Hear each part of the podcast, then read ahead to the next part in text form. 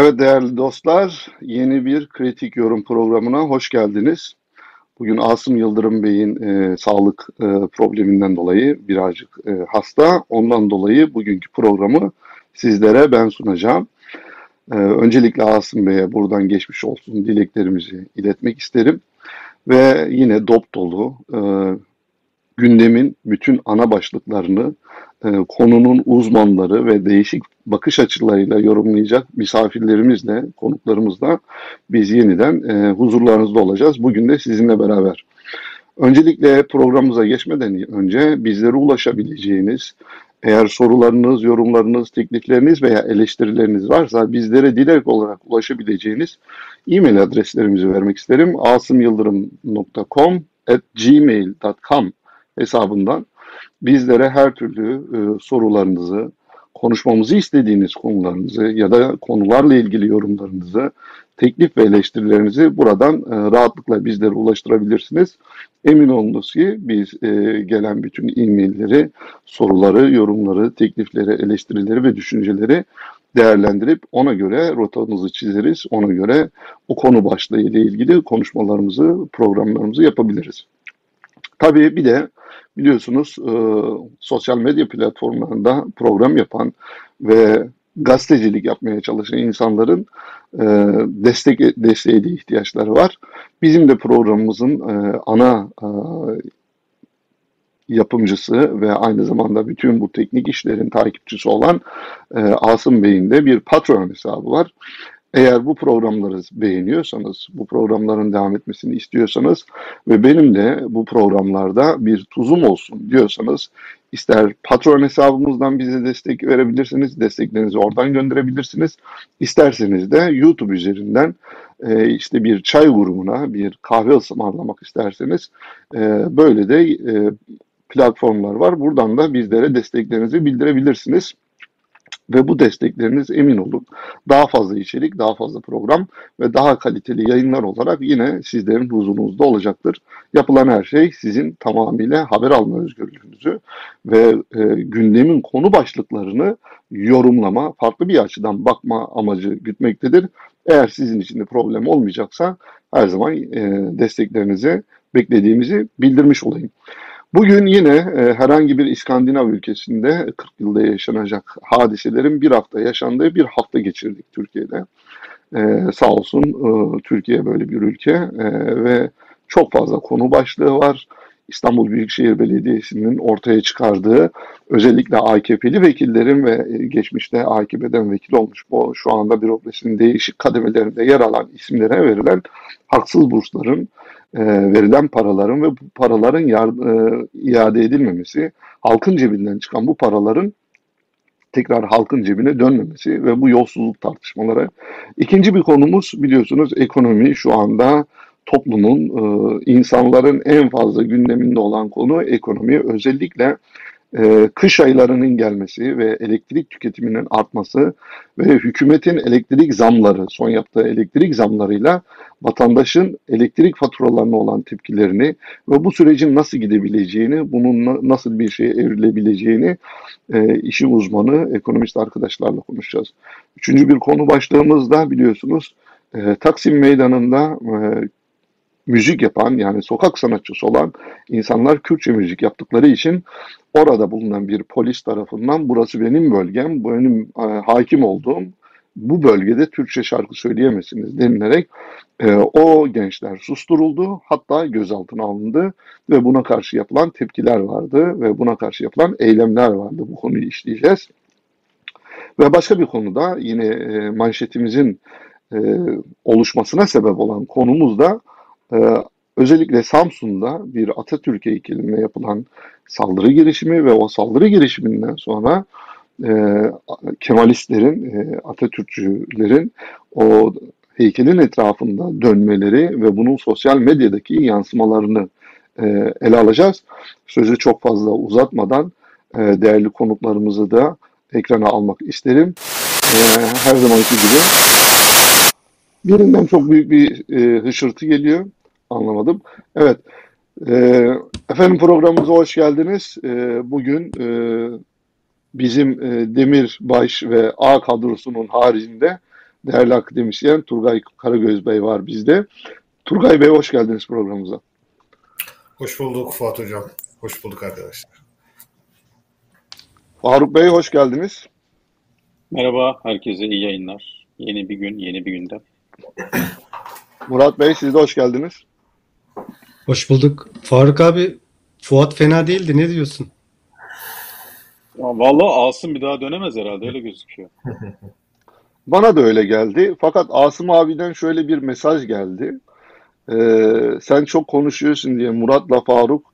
Abi sen bu hafta e, hasta olsan, e, Fuat'ı da sunucu yapsak, sunucu olduğu için az konuşur, biz de biraz fazla konuşuruz diye böyle bir komplo yaptığını söyledi. Böyle bir şey var mı?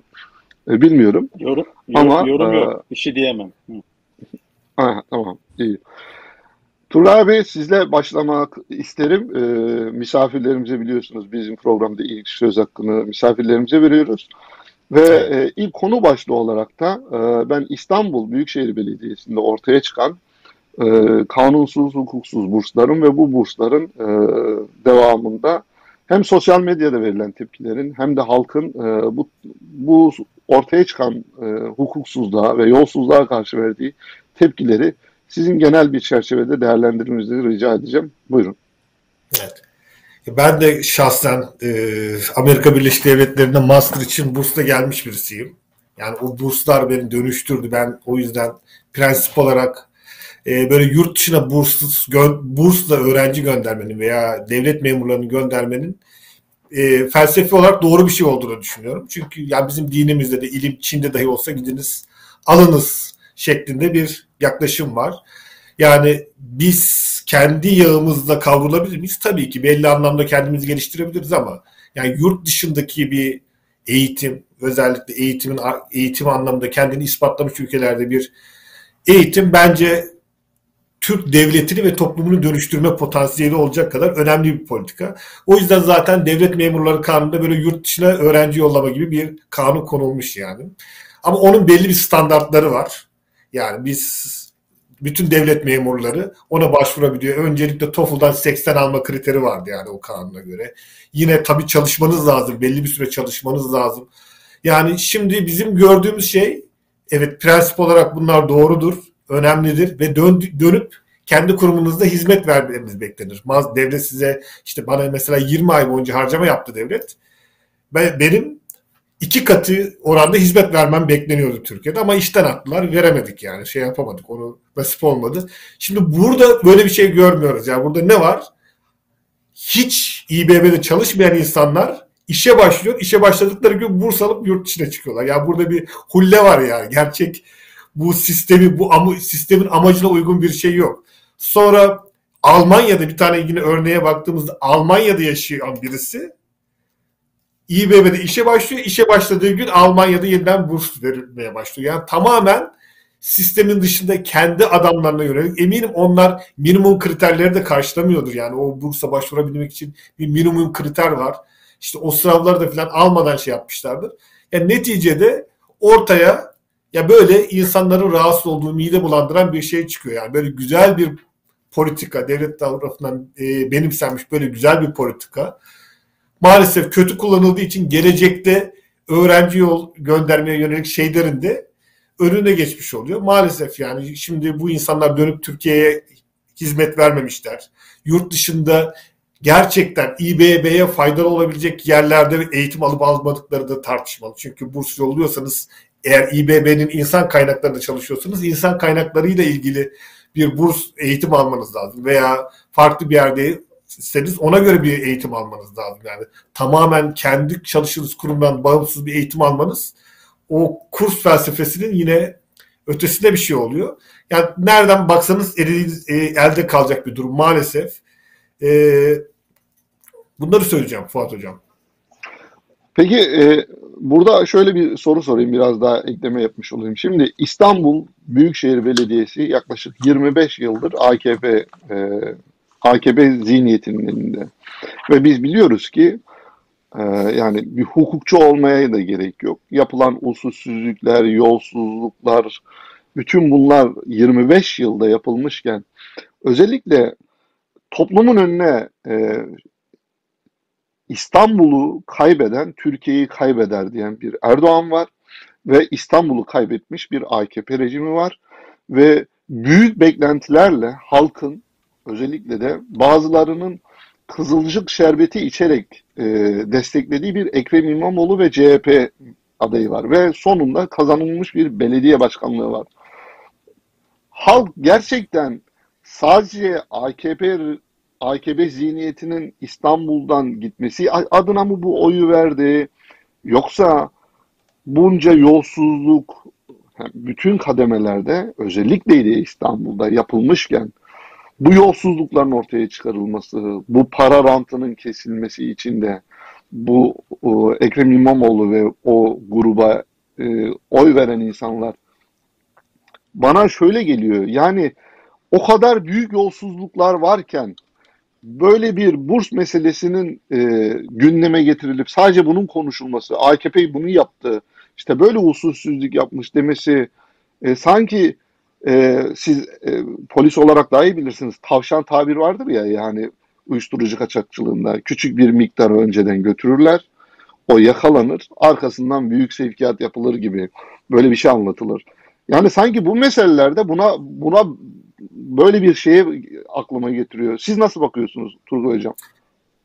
Yani hocam tabi ayrıntısını bilmemekle birlikte sonuçta elde ispatlanabilecek veriler var. Yani bir kişinin İBB'ye ne zaman başladığı belli, ne zaman bursla görevlendirildiği belli.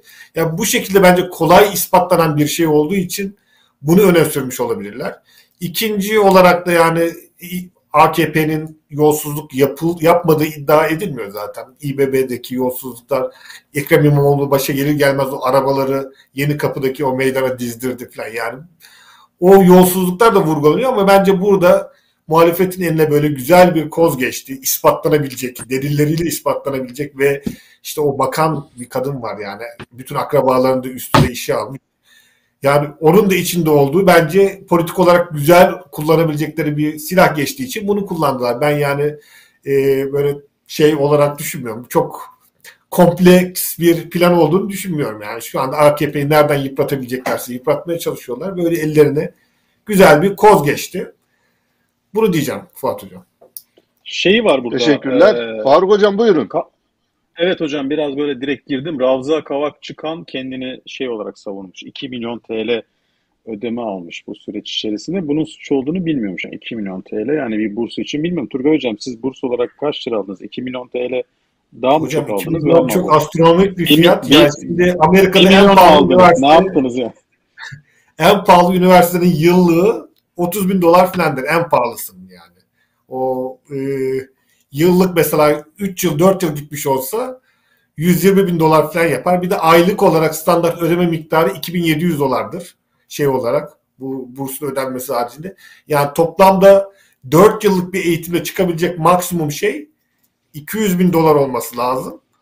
4 Turgay Hocam o dönem o dönem 62 milyon TL burs verilmiş. Yani böyle bu şekilde. 62 yani milyon eğer TL. mesela toplamda mesela yani. 150 bin dolar olsa kişi masrafı eğer e, 100 200-300 kişi gönderiyorsanız belki o masraf şey yapılabilir. Yani yine o zaman da olmaz da 30 milyon falan yapar yine o zaman.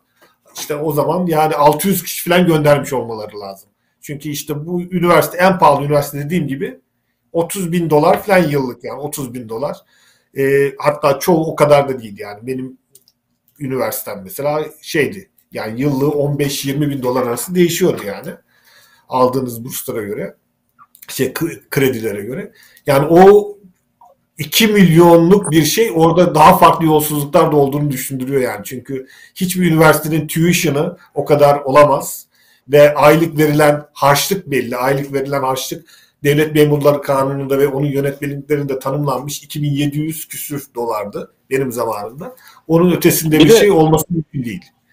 Turgay Bey bir de bununla doktora yapmış. Yani tam bir akademik yıl okumamış. Doktora yapmış sadece yani. Hani yani işte 2 milyon, e, do- 2 milyon TL ile sadece doktora evet. yapmış. Doktora ücretleri de hani o kadar değil. Normal üniversite ücretleri belki yüksek olabilir ama doktora, Yok, do- doktora mı yapmış yoksa yani kendi mi doktora yapmış? dolar olur daha fazla olmaz da. İşte ama doktora mesela 4, 4 yılda bitirmeniz beklenir. Şey, görev vermişler doktora binası yapsın diye. Yani binayı yaptıktan sonra içinde doktorasını yapmış. Öyle bir şey olmuş galiba. Evet yani oraya ayrıntılı bakmak evet. lazım ama o fiyat dediğim gibi hocam çok Evet Faruk abi sen ne diyorsun abi?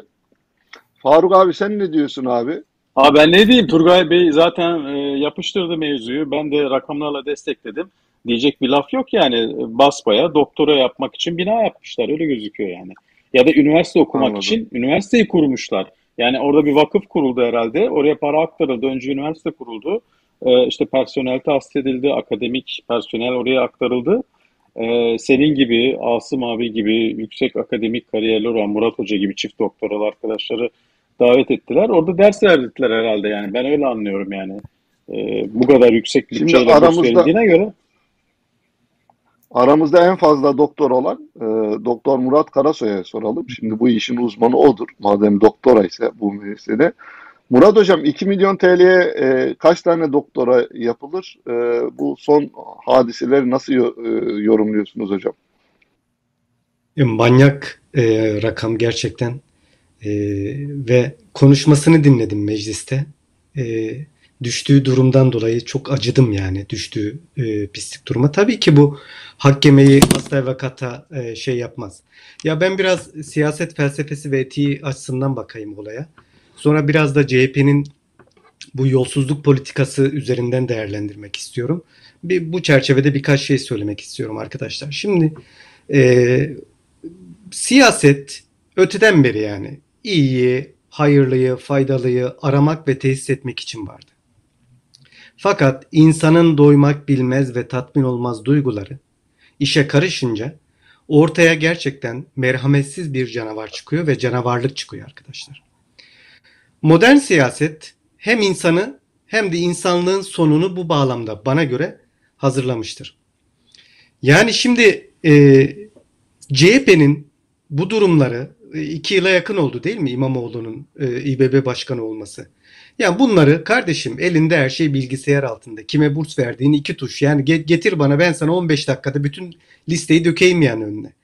E şimdi bakıyorsunuz yani siyaset etiği ve felsefesi açısından bu seçime yakın zamanda ortaya çıkartması, bunları ileriye sürmesi yani tam bir ahlaksızlıktır. Başka bir şey değil. Yani hak ve hukuk arkadaşlar. Yani Allah aşkına dinleyici arkadaşlar sizler de sorun kendinize. Hak ve hukuk yerine getirilmesi ge- geciktirilecek bir mevzu mudur Allah aşkına? Ya bunu sorsun insanlar ya kendisine. Yani bunu tespit ettin neden geciktiriyorsun? Neden gerekli adımları atmıyorsun? Bir konjöktür mü bekliyorsun? Bazı şeylerin olgunlaşmasını mı bekliyorsun? Neyi bekliyorsun yani? Madem bunu te- tespit ettiniz, neden hukukun yerine getirilmesi için girişimde bulunmadınız şimdiye kadar? Kaybolan canlar, ötelenen milletin hakkı ne olacak? Hukuktan oy devşirilir mi kardeşim? Seçim yaklaşıyor. Bu zamanlarda bunu öne sürüyorsun. Hukuktan oy devşirilir mi? Etik olarak soruyorum ben bunu. Hukuk siyasete kar aracı meze yapılır mı arkadaşlar? CHP'nin yaptığı da bu. Ben kabul etmiyorum. Bak reddediyorum. Burunlarından gelsin milletin paralarını yemişler. Zehir zıkkım olsun. Ben bunu tasvip etmiyorum asla ve kata. Ama buradaki e, siyaseten etiğin ayaklar altında çiğnenmesini de görmemiz lazım arkadaşlar. E o zaman hukukun siyasetin köpeği haline gelmesine CHP'de onay veriyor yani. Niye? Çünkü mahkemeyi, çünkü hukuku işlerine geleceği zaman e, seçime yakın bir zamanda işler hale, işletilir hale getiriyor bu bağlamda. Şimdi e, bu siyaset etiği aslında bunları söyledikten sonra bir de bu yöntem bakımından CHP'nin bunları bir siyaset malzemesi olarak kullanmasının şekli bakımından birkaç şey söylemek istiyorum arkadaşlar. Şimdi e, toplamda buradan usulsüz burs alan e, kişi sayısı 34 arkadaşlar. 38 kişi hakkında e, inceleme başlatılıyor. İBB teftişi neticesinde ortaya çıkıyor bu. Bunların 34 tanesinin usulsüz bir şekilde işte az önce söylenen 64 müydü Faruk Bey? 62 e, mi demiştiniz? 62 milyon evet. gibi öyle bir rakam var. Evet. Ha, ben de evet. basından okudum. Hı. Evet 62 milyon TL'yi usulsüz Cukka yapmış yani bu insanlar. Şimdi e, tamam bu 34 kişi var burada. Kardeşim bütün ekranlarda Veli Ağbaba 3 kişinin resmini gösterdi mecliste sadece. Kimin? Bunlar e, Rabia Kalender İlhan. AK Parti Kadın Kolları Başkanı. Fatma Betül Sayan. Ravza Kavakçı. Üçü de başörtülü. Üçü de kadın. Nerede sizin dört tane insan bir yerde olduğunda ikisi kadın olsun diyen kadın erkek eşitliğiniz? Nerede erkek? Bu hususta hiç erkek gitmedi mi bu doktoraya? Neden sadece kadınlar üzerinden bu işi ve başörtülü kadınlar üzerinden götürüyorsunuz? CHP'ye sesleniyorum ben. Bakın aynı hataya düşüyor. CHP aynı hataya düşüyor arkadaşlar. Ben, ben demiyorum başörtülü diye hukuksuzluğunu, yolsuzluğunu, usulsüzlüğünü göz ardı edelim, söylemeyelim. Kesinlikle böyle bir şey demiyorum. Ama CHP yine klasik refleksif tavırlarını dine karşı, başörtüsüne karşı AKP'nin eline koz verecek bir şekilde devam ediyor. Ben bunu görüyorum ve CHP'yi uyarıyorum. Yapmayın. Erkek de var onların arasında. 34 kişi var. 31 kişiyi neden söylemiyorsun kimler? Niye? Çünkü Fatma Betül Sayan eski bakan, bir tanesi e, kadın kolları başkanı, öbürü de popüler bir milletvekili. Bu sebeple onun üzerinden vurmak istiyor. Eşitlik Gerçekten duymadık hiç. Diğer kişileri duymadık. Basına evet. da yansımadı yani. O, 34 tane Faruk Bey. 34 kişi. Kadın, kadınları yani neden... ona atıp buradan siyaset devşiriyorlar kendilerince. O da ayrı bir evet. yamukluk diyeyim. Yani kelimeyi buldum aslında da söylemek evet. istemedim yani. Ya bir de bir ikincisi benim buradaki e, yani CHP'nin e, politika üretmesini eleştirdiğim nokta. E, bence şu anda CHP belediyeler üzerinden özellikle büyükşehir belediyeleri üzerinden e, biliyorsunuz 17-25 Aralık dosyalarının çoğu da İstanbul Büyükşehir Belediyesi ile ilgiliydi biliyorsunuz. Çoğunluğu da hepsi demiyorum. E, çok büyük usulsüzlük e, ve yolsuzlukların büyük kısmı işte Fatih Belediyesi vardı orada. Rıza Zarrab'ın yine İstanbul'daki ilişkileri vardı. İstanbul'daki ofislerle ilgili ilişkileri vardı. Yani İstanbul merkezliydi. İstanbul Belediyesi merkezliydi. Buradan şunu demek istiyorum. Şimdi e, CHP acaba yeni bir 17-25 Aralık benzeri bir operasyon refleksini mi doğurmak istiyor diye aklıma getiriyor. Gelmiyor değil. Eğer böyle bir şey yaparsa bakın e, AKP iktidarı buna karşı çok temkinli, tedbirli. Bu halk bunu yedi. Şantaj, duplaj, montaj dedi ve bu halk bunu yedi, inandı. Hükümete bir darbe diye bu işe e, inandı. Dolayısıyla bence CHP'nin bu işi biraz daha e, geniş alanda tespit ettiği incelemeler bitip soruşturma aşamasına geldiği noktalarda peyderpey bu dosyaları zamana yayarak dikkatli bir şekilde yapması gerekiyordu. Hepsini bir işte bekleyip iki yıl boyunca işte ondan sonra da aa burada bir, bak biz bunu bulduk. Aa bu da varmış. Aa bu da varmış. Ya yapmayın kardeşim aklımızda alay etmeyin bizim yani. Ben buna karşıyım. E, bunlarla C, e, AKP iktidarı bunlara karşı efsunludur. Buradan e, politik e, bir malzeme elde edemez diye düşünüyorum. Teşekkürler. Eyvallah Murat Hocam. Ee, başka eklemek isteyen var mı bu konuyla ilgili e, görüş olarak? Şöyle bir şey var. Mesela Hocam, yolsuzluk sizi... sanki Buyurun. İ, İ, Buyur İBB yolsuzluğu sanki bu eğitim yolsuzluğuymuş. Başka yolsuzluk yokmuş gibi bir imaj da var tabii. Bir yandan da hani e, bizim yorumcu arkadaşlar da yayında yorum yapıyorlar. Yani Büyükşehir Belediyesi'nin tek yolsuzluğu sanki bu burs e, ve okutma yolsuzluğuymuş. Başka yolsuzluk yokmuş gibi bir imaj da var. Burada da bir iletişim kazası var gibi yani. Bence Büyükşehir Belediyesi ya da CHP bir şeyler açıklamaya çalışıyorsa aynı Murat'ın çok güzel ifade ettiği gibi dört tane kadın e, bursiyer üzerinden e, kampanya yürütmesi bir handikap. Diğer 31 yani toplam 31 mi Murat? 31 32 34. Kişinin, 34 kişinin mesela ortada gözükmemesi, ismi geçmemesi, onların konuya ve e, özneye e, getirilmemesi. Aynı zamanda da sanki başka yolsuzluk yokmuş. Tek büyük olay buymuş gibi anlatılması bu da ayrı bir konu. Hani dün ben e, Uğur Dündar'ın programında e, Ekrem İmamoğlu'nu dinledim biraz. Orada şey dedi. Biz dedi daha önce oturduk dedi Cumhurbaşkanımızla İşte anlaştık dedi gayet güzel dedi. Seçime de o şekilde girdik dedi. Demek ki yani bir anlaşma da var gibi anladım bu gelişmelerle beraber. Yani bir şey ima etmek istemiyorum ama hani ortada çok fazla agresif gitmeden, etliye sütlüye dokunmadan, dört kadın üzerinden böyle bir politika yürüterek sanki yolsuzluğun hepsi bu kadarmış gibi de bir algı çalışması yaparak yapılan bir çalışmanın e, bana sanki böyle çok bir şey daha fare doğurdu havası verdirdiğini düşünüyorum. Bu aslında iktidarın içine geliyor. Bak işte bizim burslarımızla uğraşıyorlar diyecek. Yani ben olsam öyle derim yani iktidarda. Turgay Hocam bir şey mi söyleyecektiniz? Yok yok hocam yani söylenecek her şey söylendi herhalde. Be, benim de e, yorumum şu bu konuda. Ee, ben e, bir 17-25 Aralık değil, e, 17-25 Aralık e, yani bu, bu, bu toplumun e, hiçbir şekilde e, hırsızlığa, yolsuzluğa tepki vermeyeceğini bence CHP de biliyor. AKP de biliyor. Bütün muhalif e, kesim de biliyor. E, benim burada gördüğüm sanki yeni bir 28 Şubat öncesi bir ortam oluşturulma gibi bir niyet var ki bunun e, background'unda şöyle bir şey var bence.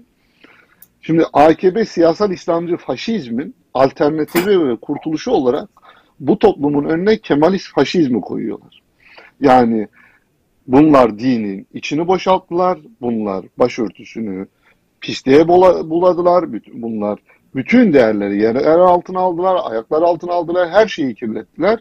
Ve gördünüz mü biz düne kadar İslamcılar, Müslümanlar, muhafazakarlar böyledir, hırsızdır dediğimizde bize inanmayan ey halk bakın şu anda görüyorsunuz bunlar çalıyorlar, dini her türlü e, pisliğe alet ediyorlar ve bunun alternatifi de ne olur? Bizim eskiden beri dile getirdiğimiz Atatürk ilke ve inkılaplarının tekrar bu ülkede katı bir laiklikle bu ülkeye gelmesiyle ancak bu tür pisliklerden, bu tür sorunlardan kurtulabiliriz. E, altyapısını sunmak istediler bunu topluma. Fakat toplum bunu kabul eder gibi oldu, şundan eder gibi oldu. AKP sadece e, en fazla zararı kime verdi sorusunun cevabı bence Kemalistler mi, solcular mı, Atatürkçüler mi? Hayır. AKP en büyük zararı dindarlara verdi. Bu teklif kime gidiyordu? Yine dindarlara gidiyordu. Dindarların bu konuda AKP'den aldığı özellikle hizmet hareketine yapılan zulümden sonra ve hizmet hareketinin içindeki insanların e, şu anda sadece yurt dışındakilerini düşünmeyin. Türkiye'de şu anda aynı zamanda e, milyonlara yakın çoluk çocuk insan var orada. Hapishanede insanlar var. Bu insanlara bu alternatif sanki biraz kabul edilir ya da böyle bir söyleme geçilir gibi oldu benim gördüğüm Türkiye'de. Ve bunun hem CHP tabanını bir araya getirme hem de ne kadar koparabilirsek hala kararsız olan bunlar dindar ama hırsız diyen adamlara ya tamam bunlar dindar ama hırsızlığı din üzerinden yapıyor demek için bence bugünkü dört kadının e, İstanbul Büyükşehir Belediyesi tarafından özellikle sadece kadınlar üzerinden ve sadece başörtülü kadınlar üzerinden bunu ortaya çıkarması yine söylüyorum. E, ve biraz önce bir yoruma yazan arkadaş gibi eğer bunların en büyük yolsuzlukları e, bu e, verilen burslarsa 25 yılda bu adamlar çok temiz iş yapmışlar. Bayağı dürüst adamlarmış diyebilirim yani. O nedenle ortada bu kadar büyük yolsuzluklar varken kalkıp özellikle bir konuyu ve bu devede kulak diyeceğimiz bir konuyu artı bu devede de kulak dediğiniz konunun da e, kulağın sadece ben kısmını ya da yumuşak kısmını ortaya çıkarıp kulağın tamamını da göstermeyip hedef olarak bir kimliği bir şekli göstermeleri sanki yeni Ali Kalkancılar, yeni Fadime Şahinler yani 98'de o tür bir o model gerekiyordu. Fakat 2022'de bu model bir e, Fadime Şahin lazım ve o zaman suçlananlarla bugünün suçlamaları arasında da farklılık olması gerekiyor. O zaman suçlananlar işte ne cemaate herhangi bir e, dini lider dediği Ali Kalkancı'nın tuzağına düşmüş bir adam. Bugünkülerse şöyle lanse ediliyor. Müslümanım diyen fakat 2 milyon TL ile burs almış gitmiş insanlar. bundan dolayı benim özellikle Atatürk heykeli, Atatürk heykeline saldırı, ondan sonra bu meseleler ve bir iki hafta konuştuğumuz özellikle bir intihar, bir gencin intiharından sonra ortaya daha fazla çıkmaya başlayan bütün tarikatlar ve cemaatler kapatılsın söyleminin sanki bir 28 Şubat öncesinde toplumun tekrardan bu şeye hazırlanması gibi görüyorum ki evet doğru yani AKP bütün dini değerlerin içini boşalttı, her şeyi kirletti. Fakat bununla mücadele yine oraya saldırarak değil, o zihniyetin kendisine saldırarak olur. Dinlere saldırarak değil, dini değerlere saldırarak değil, cemaatleri kapatalım söylemiyle değil, cemaatleri ıslah edelim ya da cemaatlere denetim getirelim eyvallah. Fakat cemaatlerin tümünü kapatalım. İşte bütün hukuksuzluğu yapan, bütün hırsızlığı yapan da bu başörtülüler söylemi üzerinden bunu yaparsanız bu toplumu yine AKP'ye itmiş olursunuz ki ben özellikle e, bu cemaatler kapatılsın mevzusu konuşulduğu zaman demiştim ki emin olun AKP şu anda oyunu en az %3, %4 arttırmıştır demiştim. Ki Metropol'ün son araştırmasıyla AKP'nin yaklaşık %1,5-2 kararsızları koyduğumuzda 2,5-3'e çıkan bir oy artışının olduğunu görüyor. Bakın millet bu kadar ekonomik sıkıntıdayken elektrik faturasını ödeyemezken insanlar Isparta'da 48 saattir elektrik verilmiyor. Türkiye Cumhuriyeti'nde bir şehir 48 saattir buz gibi karın altında olan bir şehirde 48 saattir insanlar elektrik alamadılar. Şimdi bu kadar geçti kötü olan hatta. bir durumda. 48'i de geçti. Heh, yani 3 3 günü buldu. Şimdi bu kadar kötü bir durumda halk hala AKP'yi destekliyorsa o zaman CHP'nin kendine dönüp biz nerede hata yapıyoruz? Niye bu halk bu adamlardan kopmuyor demesi gerekiyor. Fakat yine eski refleksleriyle nasıl bir şeyse eski refleksler devreye giriyor. Bunun da böyle bir şey olduğu kanaatindeyim. Benim yorumum da bu. Eklemek isteyen var mı bu konuyla ilgili? Buyurun. E, bence hocam şey yapmak istiyorlar. Ya tabii ki bu AKP'nin yolsuzlukları konusunda bu savunacak hiçbir tarafı yok ama ya Türkiye nasıldı yani? Türkiye'deki belediyeler daha önce nasıldı? Türk devleti daha önce sanki belediye dediğimiz şey rant üzerine ve yandaşı besleme üzerine kurulmuş bir sistemdi zaten. İşte Bedrettin Dalan örneği var işte bu İstek Vakfı okullarını, Yeditepe Üniversitesi'ni bu adam nasıl açtı, nasıl geliştirdi ve bunlar nasıl pohpohlandı. Yani Türkiye Cumhuriyeti'nin kuruluşundan itibaren zaten yağma ve hırsızlık üzerinde kendi yandaşını parlatmak üzerine kurulmuş bir sistem. Azınlıklardan alınan mal, mallar belli ideolojik gruplara eşitliksiz şekilde dağıtıldı. Mesela Cumhuriyet Gazetesi çökülmüş bir matbaanın üzerine kurulmuş bir gazete. İttihat Terakki'nin e, eski genel merkezinde. Yani şimdi bunlar hep böyleydi yani. Ben polislikten hatırlıyorum. Mesela bir dönem bu Kuvayi Milliye Derneği gibi dernekler falan sağdan soldan çıkmaya başlamıştı işte. Yeniden Müdafaa Hukuk Cemiyeti 2006 yıllarında özellikle AKP'nin ilk yıllarında bu derin devlet tarafından koordine edilmiş bir politikaydı yani. Bu tarz böyle sivil toplumu örgütlemek için, radikalleştirmek için sağda solda dernekler açıyorlardı. Bu derneklerin binaları bu kişilere başlarında bir tane emekli albay konuluyordu. Milli emlak üzerinden falan veriliyordu yani. Şimdi yine bakarsanız birazcık karıştırırsanız bu Atatürkçü Düşünce Derneği olsun, Çağdaş Yaşamı Destekleme Derneği falan olsun. Ya bunlara belediyelerin, milli emlakın, bu tarz kurumların inanılmaz şekilde ön açması var. Ha şimdi bunu AKP ne yapıyor? AKP artık abartarak yapıyor yani. Onlar yine birazcık e, bu işleri gizli saklı. AKP artık tüm devleti ele geçirdiği için hiç artık bir çekincesi olmadan yapıyor. Ama her, tabii ki insanların belleklerinde bu geçmişte yaşananlar var yani. En azından yeni neslin değil ama bizim neslimizin 28 Şubat dönemini gören neslin ve AKP öncesi hükümetlerin nasıl yolsuzluklara bulaşabileceğini bilen neslin beyninde bu, bu şeyler var. Yani bu tarz propagandalarla bizim düşüncelerimiz tabii ki kolay manipüle edilecek bir düşünce tarzı değil ama hiç öyle bir nesil var ki Türkiye'de AKP 2002'de geldi. AKP öncesi döneme ait hiçbir şey bilmiyor. Hiçbir şey bilmiyor. İşte bu insanlar bence bu propagandanın amacı bu insanları manipüle edebilmek. Bir AKP'den önce gerçekten muhteşem bir adalete dayalı Kemalist bir sistem vardı en azından devletin belli kurumlarında. AKP distantına geldi bunu berbat etti. Hayır. Türkiye berbat bir ülkeydi zaten. Ta kuruluşundan itibaren çok ciddi problemler olan bir ülkeydi. AKP aldı onu biraz daha berbat etti mi? Etti. Maalesef etti. Evet. Turgay Hocam Teşekkürler. biraz Ee, kendinizi şimdi tanıtırsa, biraz Turgay abi kendisini de tanıtırsa, hatırlatırsa seyircilerimize nasıl olur arkadaşlar sizce? Önerim. Evet iyi olur. Soruyorlar Turgay Bey. Ben Evet. e, Tanıtmadan tanıtmadan yayına girdik. Biz seni tanıttık. KYK başkomiserim 8 yıl İstanbul'da başkomiserlik yaptıktan sonra 17-25'ten sonra gıyabımda beni Şemdin diye sürdüler. Ee, ben de o esnada buralarda master doktora falan yapmaya çalışıyordum.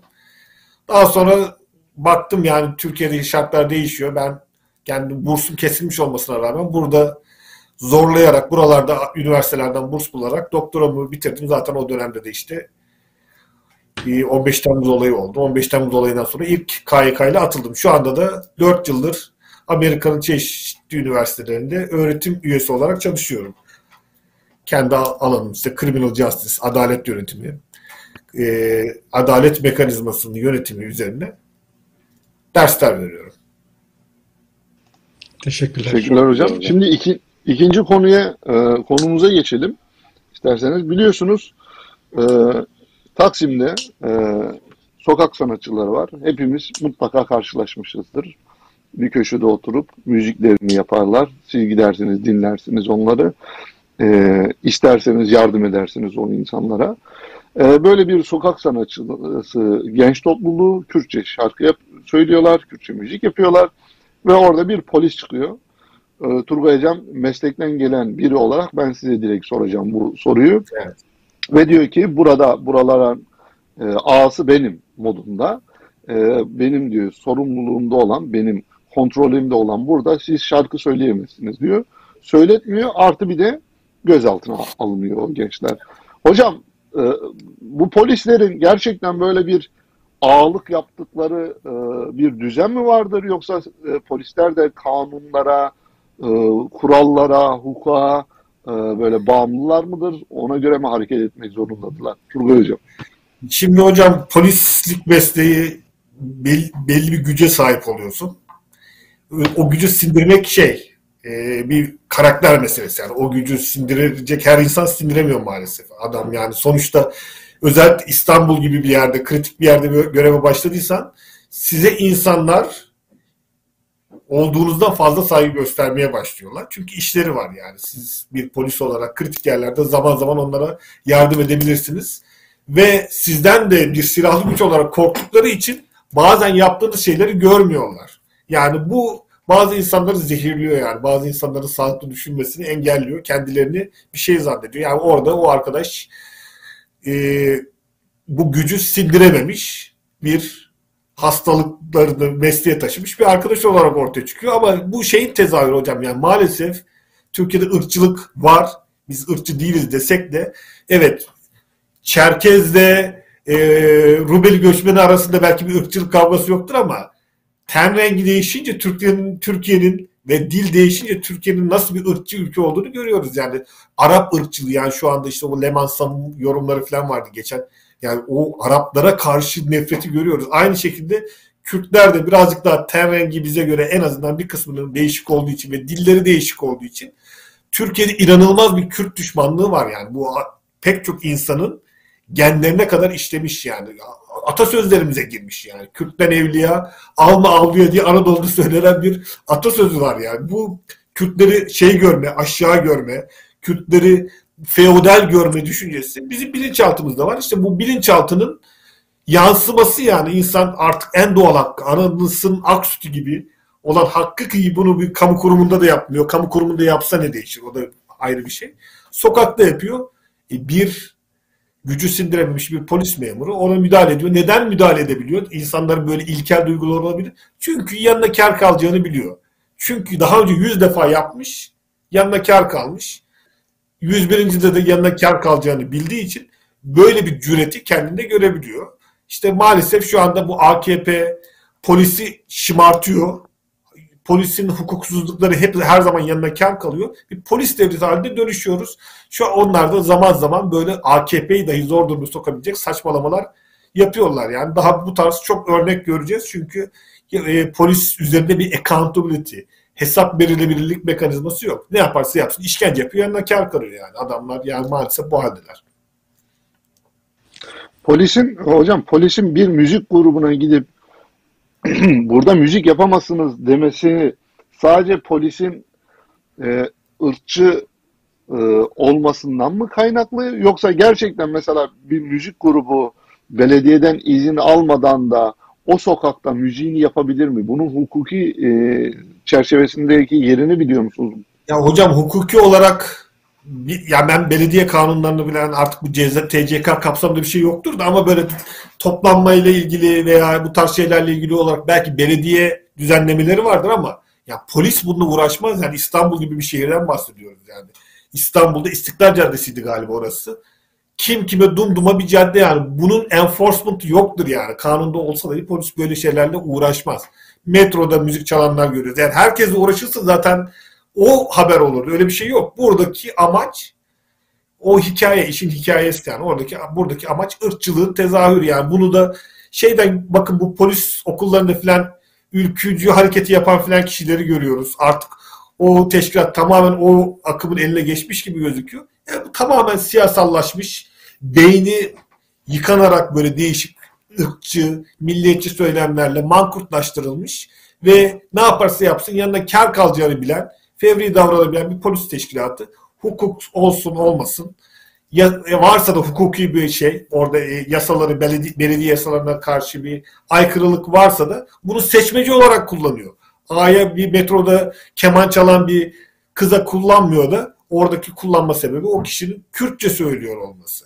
Yani bu tamamen hocam bu ilkelliğin ortaya çıkmasının nedeni. İnsanlar ilkel olabilir. Kurumlarda da ilkel insanlar çalışabilir. Ama buna kurum tolere etmediği sürece o insanlar haddini bilmek zorundadır. Buradaki problem kurum tolere ediyor. Devlet baştan itibaren bu yaklaşımları tolere ediyor. İşkenceyi nasıl belli kesimlere karşı işkenceyi tolere ettiği gibi bu tolere edilen polis hata yapar hocam. Yani daha fazla hata yapar. Çok kötü şeyler yapar. Yani bu Amerika'da da biz bunu tartışıyoruz şu anda zaten. Şey yani tolere edilmemesi lazım. Bu herhangi bir düşünceye karşı düşmanlık değil. Yasalar bellidir. Polis bu ülkenin hizmanı, insanına hizmetle sorumludur. Kendisini bu hizmeti yaparken ırkçı düşüncelerini, ilkel duygularını öne koyamaz. Öne koyduğu zaman bunun bir disiplinir cezası olması lazım. Bu ceza ırkçılık olursa meslekten atmaya kadar gitmesi lazım ama olmadığı için öyle ilkel şekilde yönetilen bir polis teşkilatıyla karşı karşıyayız. Bunun gibi eminim günde yüzlerce örnek oluyordur. Daha da olacaktır hocam yani maalesef. Burada şöyle bir sıkıntı var. Hocam. Orada başka... Faruk Hocam buyurun. Fuat Hocam pardon. Ee, orada başka gruplar şarkı türkü söylüyor, eğleniyorlar, e, müzik çalıyorlar şarkı söylemeden. Yani enstrüman çalıyorlar. Yani İstiklal Caddesi çok hareketli bir yer. Zaten çok da gözde bir yer. Hem Türkiye'nin en gözde caddelerinden biri hem de bölgedeki diğer e, ülkelerden gelen turistlerin de gözdeken şehirle, yerlerinden biri ve İstiklal Caddesi'ne Taksim'den böyle baktığınızda 24 saat insan seli görürsünüz. Yani öyle bir cadde yok dünyada yani. Benzer bir cadde bulmak mümkün değil aynı şekilde. Ve e, bu özelliğiyle de İstiklal Caddesi her zaman popüler bir yer. Tabii ki zaman zaman bazı kesimler o her yeri işte bilmem kimler işgal etmiş, bilmem kimler gelmiş, bilmem şöyle olmuş, böyle olmuş diye eleştirse de e, bunlar doğru şeyler değil tabii. Bunlar bu eleştirileri yaparken bile ırkçılık yapıyor insanlar farkında olmadan. Ne yapalım yani konjöktür bir şekilde kalabalığı öyle şekillendiriyorsa ve e, kendi insanımızın e, eğlenmek için bile mahalle baskısına maruz kalıyorsa ki ciddi bir mahalle baskısı var. İşte Asmalı'ya gidemiyor, Çiçek Pasajı'na gidemiyor, caddede gezemiyor. Orada gezen herhangi bir e, e, hanımefendi veya beyefendiye kötü gözle bakılabiliyor iken, toplum üzerinde böyle bir algı var iken Tabii ki yabancılar daha çok tercih edecek. Turistlerin gittiği bir alan. Orada birçok grup müzik yapıyor. Yani e, sadece Kürtçe söylenmiyor. İşte farklı dillerden söylüyor. Hatta ben bir dönem e, Kızılderili müziği yapan gruplarda görmüştüm. İşte İspanyol müziği yapan gruplarda görmüştüm. Fakat bu arkadaşlar, bu memur arkadaşlar gidip bu grubu seçiyor. E, bu grubu e, seçmelerinden dolayı tepki geliyor. Yoksa herkesi yerine kaldırsalar sorun yok. Hani yorumcular diyor ki işte kabahatler kanuna göre orada e, polis bu girişimi yapabilir. Evet yapabilir. Niye? işte yüksek sesle müzik yapıyor. etrafa rahatsızlık veriyor gibi bahanelerle kaldırabilir. Ama eşitlik ilkesine aykırı davranıyor. Orada belli gruplara ayrıcalıklı davranıyor. Bu gruplara ki bu grupları nasıl tanımlamışsa kafasında muhtemelen kendine göre bir tanımlamanın içine sokmuş. Bunlar şu kesime ait, bu kesime ait insanlar diye. Ve o gruplara e, bir e, negatif ayrımcılık yapıyor. Dikkat çeken ve rahatsız eden bu. E, bundan dolayı bu grupları orada e, sadece kovmakla kalmayıp işte herkes müzik yapıyor. Bu herkes müzik yaparken niye sadece bizle ilgili? O videoyu keşke ekleyebilseydik. O konuşmayı çekmişler çünkü e, mağdur olanlardan biri. E, e, o da diyor ki olsun diyor ben ben buna karar veriyorum diyor. Burası benim mekanım diyor. Burada müzik yapamazsanız diyor. Yani çalışıyor bizim böyle bir niyetimiz yok diye falan. İşte ertesi günde çeşitli sivil toplum örgütleri ve siyasal partiler orada e, bu ayrımcılığa karşı destek veriyorlar. E, Fuat Bey'in de e, videolarını paylaştığı çeşitli e, sekanslar oluşuyor. Teşekkürler Toplum Faruk güzel Bey. bir- Murat Hocam sizin Da, da- top, toplum güzel bir dayanışma sergiledi. Ben hani bundan çok mutluyum. Yani orada her kesimde insan gelip Taksim'de işte şarkı söyleyen, klam söyleyen, yani Kürtçe türkünün karşılığı klam ya, klam söyleyen e, işte insanlara destek verdiler. E, çoğu insan Kürtçe bilmediği halde Kürtçe işte halaylara, şarkılara eşlik etti. Başka dillerden de söyleyenler oldu. Güzel bir görüntü oldu. Uzaktan hissettiğimiz güzel bir dayanışma örneğiydi. Kimsenin de tabii burnu kanamadı, vandalizm yaşanmadı. Sadece bir protesto oldu ve güzel oldu. Güzel bir örnek Türkiye için. Hep Vallahi söylüyorum Hocam ben buyurun. Fuat, Fuat, hep söylüyorum ben de. Türkiye'nin sorunları çok derin sorunları var Türkiye'nin. Ve bu sorunlar çok basit bir şekilde e, tetiklenebiliyor. Bakın mesela orada e, Turgay Hocam çok daha iyi izah eder konuları. E, amiri, o kişinin polisin amiri ona işte e, anons ediyorlar mı bu dönemde onu da bilmiyorum ama işte telefondan bir mesaj atar, müdahale edin. Onları oradan işte kaldırtın e, şeklinde bir haber gönderse onlar da geliyor orada hemen anında müdahale ediyor. Bakın Türkiye gündemi bu şekilde e, yani yapay bir gündemle aslında hiç olmaması gereken bir gündemle buraya ot- oturabiliyor yani gündeme oturabiliyor. 2022 yılındayız hala işte insanlar ana dilini konuşabilsin mi konuşamasın mı bu hususta müzik yapsın mı yapamasın mı bunu tartışıyoruz yani. Aslında arkadaşlar burada şunu görmemiz lazım. Bakın orada insanların e, İstiklal Caddesi'nde müzik yapmasıdır problem olan. Hakkari'ye git müzik yap kimse bir şey demez sana yani. Diyarbakır'a git yap bir kimse bir şey demiyor. Ama bu insanlar İstiklal Caddesi'ne geldiğinde orada müzik yapmak istediğinde orada Kürtçe konuştuğunda burada sorun oluyor işte. Yani bunu lütfen bu Kemalist kafalar bunu çok iyi görsün. Bu halk da bunu görsün. İşte bu Anadolu insanının her yerde olmasını istemiyor. Yol yapmaması yani bir müzik parçası. Hani müzikten ne beklersiniz siz? Ezgiden ne bekler insan? Biraz naif olur, yumuşak olur değil mi? Yani tınısı hoş gelir, hoşuna gider, tebessüm edersin, dudakların geriye doğru falan gerilir. Ya bizim bizim poliste eli copa gidiyor adamın ya. Ya nasıl bir refleks kardeşim? Nedir bu yani? Onu nasıl görüyor? Nasıl böyle bir hale geliyor? Demek ki bu konu arkadaşlar müzik konusu falan değil. Gösteri, toplantı, yürüyüşle ilgili değil. Bu konu dil konusudur. Bu konu Kürtçe konusudur. Dolayısıyla bunu sorunu burada neyin sorun olarak görüldüğünü çok iyi tespit etmemiz lazım. Ee, Murat bir sana destek benim- vermek için bir şey eklemek Buyurun. istiyorum. Yani burada mesela doğrudan Kürtçeyi de hedef e, almayabilir. Tabii ki var hedefinde ama yani öyle de nitelendirmeyebilir. Burada bir bayrak gösterilmesine rahatsız. Yani ona göre Kürtçe konuşulduğunda ülkenin bölünmez bütünlüğüne zeval geliyor. Yani öyle bir düşüncesi var. Evet. Hani anladın mı? Yani kültürel olarak da işte bir- birlik ve bütünlük olarak da böyle bir konuşma ve şarkı türkü olduğunda müthiş zarar görecek yani aşırı bir şekilde zarar görecek ve bunu önlemesi lazım yani bu bu kahramanlık duy- duygusuyla müdahale ediyor yani bence e, maksadını aşan bir müdahale tabii ki hani seni desteklemek için bunu ilave etmek istedim. Evet. Yo, çok güzel. Ee, işte burada arkadaşlar bu sorunu, buradaki sorunu polis özelinde yani sorun ancak hukukla aşılabilir. Yani polis PVSK'yı bilmiyor ki, polis vazife ve selayet kanununu bilmiyor ki, neye nasıl müdahale edileceğini bilmiyor ki. Bulmuş hasbelkader 6-7 ay okumuş okuldan gelmiş oraya polis olmuş. Oradan amiri, komiseri bir diyor işte bir anons ediyor, müdahale et, ediyor. Ve arasındaki o diyalog geçiyor. Şimdi yani e, burada bunu ancak hukukla aşabiliriz. Polis de hakkını hukukunu çok iyi bilecek. Vatandaş da hakkını hukukunu çok iyi bilecek. Bu hukuku da ortak akılla inşa etmeliyiz. Öyle birisine göre birilerine göre hukuk olmaz. Şimdi bakın bunların ne, nereden kaynaklanıyor? Bu sorunlar onu göstermesi bağlamında bu hafta e, Devlet Bahçeli meclis grup toplantısında e, müthiş derecede ve milletvekilleri dakikalarca ayakta alkışladı. Söylediği cümle şu arkadaşlar. Bu ülkenin dedi tek dil özelinden tabii ki yine oraya geliyor. Tek dil, e, ana dili tek dildir, eğitim dili tek dildir, o da Türkçedir şeklinde. Yani milletvekillerinin, katılımcıların elleri patlarcasına birbirini alkışlayarak bunu karşılıyor. Şimdi böyle bir ortamda siz yani ülkede huzur, birlik, beraberlik, Kürtçe'ye karşı saygı ya, da insanların Kürtçe de değil illaki.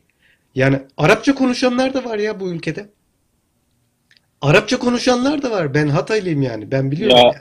çok Ara- Arapça konuşanlara da aşırı bir e, tepki var. Zaten o Evet. be- e, kin altı, kin olarak besleniyor. Yani deniliyor ki her yer Arap dolu, işte tabelalar Arapça, şudur budur. Ya arkadaş yani Arap bunlar ne yapabiliriz? Yani onların da özgür olarak kendilerini ifade etme hakkı var. Ama hani Kürtlerin konumu farklı tabii. Yani biraz daha e, nüfusu olarak çok olması, kurucu unsurlardan biri olması hani biraz daha farklı e, bir noktaya sokuyor. İşte tam burada yani buna e, bizim bir karar vermemiz lazım. Yani biz çok kült- kültürlü bir demokrasiyi mi savunuyoruz? Böyle olmasını mı istiyoruz? Yoksa Türklük e, pizzası altında öyle izah ediyordu ya e, hoca. Türklük pizzası altında bir millet kavramıyla biz e, sadece tek dil, tek vatan, tek bayrak, işte tek tek tek tek tek bir sürü tek böyle mi yaşayacağız? Buna bir karar verilmesi lazım ki Anadolu kültürü bunun teklikle, tekle başlayan hiçbir argümanı kabul etmediğini gösteriyor. Son olarak ben şunu da ekleyeyim, uzatmak istemiyorum. Ya sizin de dikkatinizi çekmiştir arkadaşlar. Bilmiyorum. Yani belki konuşabiliriz. Sizler ne düşünüyorsunuz? Ben Türkiye'de e, periyodik olarak e, ve bunun da sosyolojik incelemeleri de yapılarak tabii ki bunlar. Türkiye'deki fay hatlarını çeşitli zamanlarda tetikleyerek harekete geçiriliyor. Ben ben böyle görüyorum, böyle değerlendiriyorum. Yani bunun hangi periyodik aralıklarla, yani how often, hangi sıklıkla yapılıyor? Bunu, bunu da tespit edebiliriz geriye doğru şöyle bir baktığımızda ayrı bir konu. Bakın bir iki hafta içerisinde yani Kürtçe müzik üzerinden e, bir yeniden e, Kürt hassasiyeti e, işte Türk karşılaş, karşılığı karşıtlığı oluşturuldu. E, Deli'nin bir tanesi az sonra konuşacağız. E, heykelin ayağına ip bağladı, onu devirmeye çalıştı. Usule mi gülersin, yaptığı işin ne manaya geldiğine mi gülersin? Yani nereden baksan zırva ayrı bir konu. Konuşacağız tabii ki. Oradan bir bakıyorsun e, Kemalist e, akımı Atatürkçü tayfayı harekete geçiriyor. Yani ve bunu arkadaşlar bakıyorsunuz zinde tutuluyor yani. Toplumdaki bu fay hatları sürekli böyle ufak tefek bu tektonik deprem gibi adeta tepkimelerle zinde tutuluyor. Ben bunu böyle değerlendiriyorum. Lütfen vatandaşlar bu tarz şeylere gelmemesi lazım. Hakları için mücadele etmesi lazım. Demokratik haklarını kullanarak kimseye zarar vermeden, hiçbir eşyaya ya da varlığa zarar vermeden bence haklarının sonuna kadar peşinde ısrarcısı olarak devam etmesi lazım diyeyim ben.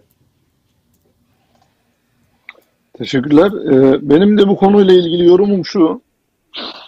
Türkiye'de aslında bu fay hatlarının hareket etmemesinden ben şikayetçiyim. Bir yapı kurulmuş ve bu yapının e, bozuk, çarpık, tamamıyla e, kanunsuzluk, faşizm ve tamamıyla hukuksuzluk üreten bir yapı kurulmuş ve bu yapının kurulduğu zemindeki fay hatları hareket etmiyor. Ve ben bundan şikayetçiyim aslında. Bakın her konuyu bu hükümet toplumun fay hatlarını harekete geçirmeye çalışıyor. Bunun için yapıldığı yaklaşımı aslında o yapılanların normalleşmesinin de dile vurumu gibi geliyor bana. Bu ülkede Konya'da bir aileden yedi kişi bir komşusu tarafından daha öncesinden de Kürt oldukları için kavga ettikleri bilinen ve Kürt kimliğinden dolayı bir husumet başlayan bir aile evlerinde katledildi. Fakat bu toplum dedi ki onlar Kürt olduğu için katledilmedi dedi. Üzerine örttü. Bu ülkede bir baba ve çocuk Kürtçe konuştukları için Bursa'da ne yapıldı? Linç edildi. Öldürüldü mü? Bu toplum yine dedi ki ya bunlar başkaları yapıyor. Toplumun fay hatlarını harekete geçirmeye çalışıyor. Bu ülkede anneler sokak ortasında öldürüldü. Çocuklar cenazesinin başında bekledi. Köpekler yemesin diye. Yine o gün dediler ki bizi bölmeye çalışanlar böyle fitneler ortaya çıkarıyor. Ben artık bunun yani toplumun gündemini, hayatlarını hareketere geçiriyor söylemi bana çok komik geliyor. Top, bu toplumun e, hayatları hareket etmiyor. Bu toplumun hayatları hareket etmiyor. Şu anda insanlar eşitlikte değil, yani eşit olmayı talep etmiyorlar. Eşitsizlikte eşit olma talepleri var şu anda. Eşit olma taleplerini kaybettiler. Yani öyle bir talebin olmayacağını biliyorlar. Bari eşitsizlikte bir eşitlik olsun. Yani biraz önce sokak sanatçıları konusundan konuşacak olursak Kürtçe şarkı söyleyen insanların bugün polis tarafından susturulması Kürtler için emin olun çerez mahiyetinde bir şey. Bu ülkede Kürtler 20 yıl öncesine kadar Kürtçe şarkı dinleyemiyordu. Bakın söylemeyi geçti bu sokak ortasında. Dinleyemiyordu. Yasaktı. 90'larda ben hatırlıyorum kendi ailemden. Şivan Perver'in kasetlerini biz evimizde bakın kendi özel evinde teyipte sesini kısık olarak dinlerdik. Rahmetli nenem o şarkıları yani dışarı şey gitmesin diye ses gitmesin diye kısık sesle kulağının yanına böyle oraya yatardı oradan dinlerdi. Şimdi bu ülke böyle bir şeyden buraya geldi. Onun için Kürtlerin hayatlarını işte bizim müziğimizi engellediler. Ya bu Kürtlerin müziğini yasakladılar bu ülkede. Engellemeyi geçtim sokakçı sanatından. Peki niye yapıyorlar bunlar? Abi bir ülke resmediyorum size şimdi. Cumhurbaşkanı anayasa ka kararlarına saygı duymuyorum. Cumhurbaşkanının ortaklık yaptığı MHP'nin genel başkanı anayasa mahkemesini kapatalım diyor bu ülkenin ana muhalefet lideri anayasaya aykırı olsa da biz bu kanuna destek vereceğiz diyor. Yine aynı muhalefetin lideri bugün çıkıp yine şu açıklama yapıyor. Anayasaya aykırı olsa da Erdoğan 3. dönem Cumhurbaşkanı olmak isterse biz buna itiraz etmeyiz diyor. Şimdi ortada bir ana var. Yasasını da koymuşlar. Anayasa olmuş. Fakat bu anayı da bu yasayı da hiçbir şekilde sallamayan böyle bir zihniyet var tepede. Muhalefeti de böyle. Cumhurbaşkanı da böyle. Ortağı da böyle. Şimdi bu ülkeden kalkıp işte ayda 5000 TL maaş alan bir polisin anayasaya ve kanunlara uyuyor mu? Yaptığı iş hukuki mi diye soru sormak bana çok komik geliyor. Zira keyfilik en tepeden en aşağıya kadar o kadar sıradanlaşmış ki ve bu artık öyle bir norm haline gelmiş ki keyfiliği yapmayan insanlar bugün mesela biraz namuslu olmaya çalışan, biraz hukukun içerisinde davranmaya çalışan insanlar ya oralardan atılıyorlar ya o insanlar oralardan ayrılmak zorunda kalıyorlar. Çünkü keyfilik bir norm haline gelmiş. Bunun en son örneğini Ankara Emniyetinde hala işkenceler devam ediyor. Ankara Barosu işkenceyle ilgili bir rapor hazırladı. Bakın rapor hazırlanmış fakat kamuoyuyla paylaşılmıyor bu. Sebep ne? Bunun bir hukuki ya da kanuni bir altyapısı ya da bir dayanağı var mı? Yok. Tamamıyla ne? Keyfilik. Biz bunu ya raporu hazırlaya, hazırladık fakat yayınlarsak başımıza bir şey gelir mi? ya da birilerini rahatsız eder miyiz korkusuyla bu keyfiliğin ürünü olarak bunu yayınlamadılar ve buna tepki olarak da bazı avukatlar istifa ettiler. Şimdi bu keyfiliğin bu kadar hüküm sürdüğü bu ülkede ben bazı şeylerin hiçbir şekilde hukukla, kanunla ya da fay hatlarıyla izah edilemeyecek anlatımdayım. Bunun arkasında bir zihni yani bir e, zihin altında bir şey var ve bu zihin altındaki bu pislikler, bu kin, bu nefret bir yerlerden hortluyor. Bunu hortlatmamak için vardır kanunlar. Kanunlar insanların bu gitmek istedikleri ve yapmak istediklerini frenlemek için vardır. Halbuki bizdeki kanunlar ise yapmak istediklerini teşvik için, yapmaması gerekenleri de teşvik için kullanıldığı için bu en tepeden en aşağı kadar yapıldığı için bu, bu şekilde e, cereyan ediyor. Kürtçe müziği babam istediğiniz kadar engellemeye çalışın. 90'da yasakladınız. Gizli gizli dinlemeyi. Çok yaşa Turgay. Satışlar yoktu. Vallahi. Satışlar yoktu. Ee, Turgay abinin hapşurması tabii benim konuşmamdan daha önemli. Onun için devam edelim. Ee, satışlar yoktu. İnsanlar çoğaltarak birbirlerine veriyorlardı. Bu nedenle bunu yani bu artık e, komik olmaya başladı. İğreti olmaya başladı ama Kürtler buna alışık. Emin olun bunlar sadece böyle sinik vızıltısı gibi bir şey gelir bence. Şimdi üçüncü konuya geçelim. Turgay abi e, çok yaşa. Bu da önemli bir konu. Eyvallah. Şimdi öbür bir konuya geçiyoruz. Diğer bir konumuz da abi biliyorsunuz e, Ya, Fuat Hocam. geldi e, ve buyurun. Fuat Hocam Videoyla Video git seyrettin mi canım? Güzel olur. Efendim? video Videoyu yok mu en yani? son Video. e, konumuzda yok en son konumuzda e, şey yapacaktık. E, izlettireceğiz hocam. Şimdi Tamam, e, peki. Üçüncü konumuz hocam e, biliyorsunuz e, şu anda Türkiye'de çok çetin bir kış geçiyor. Son zamanların en e, herhalde sert geçen kışlarından birini yaşıyoruz Türkiye'de. Türkiye'de şu anda insanlar gerçekten e, kar altında, soğuklar inanılmaz ve insanlar da mecburen ısınmak için ya doğalgaz kullanıyorlar ya da elektrik kullanıyorlar. Fakat elektrik ve doğalgaz fiyatlarına gelen zamlar ve halkın alım gücünün düşmesi e, ciddi manada insanlarda problem e, oluşturuyor ve bu insanlar artık e, düne kadar AK Parti'yi destekledim ama e, işte veren ellerim kırılsın, tövbeler olsun diye videolar çekmeye başladılar. Bu konuyla ilgili de ekonomi meselesinde Faruk Hocam'dan başlayayım. Faruk Hocam e, özellikle Ocak ayı enflasyonu açıklandı. %48 dediler TÜİK.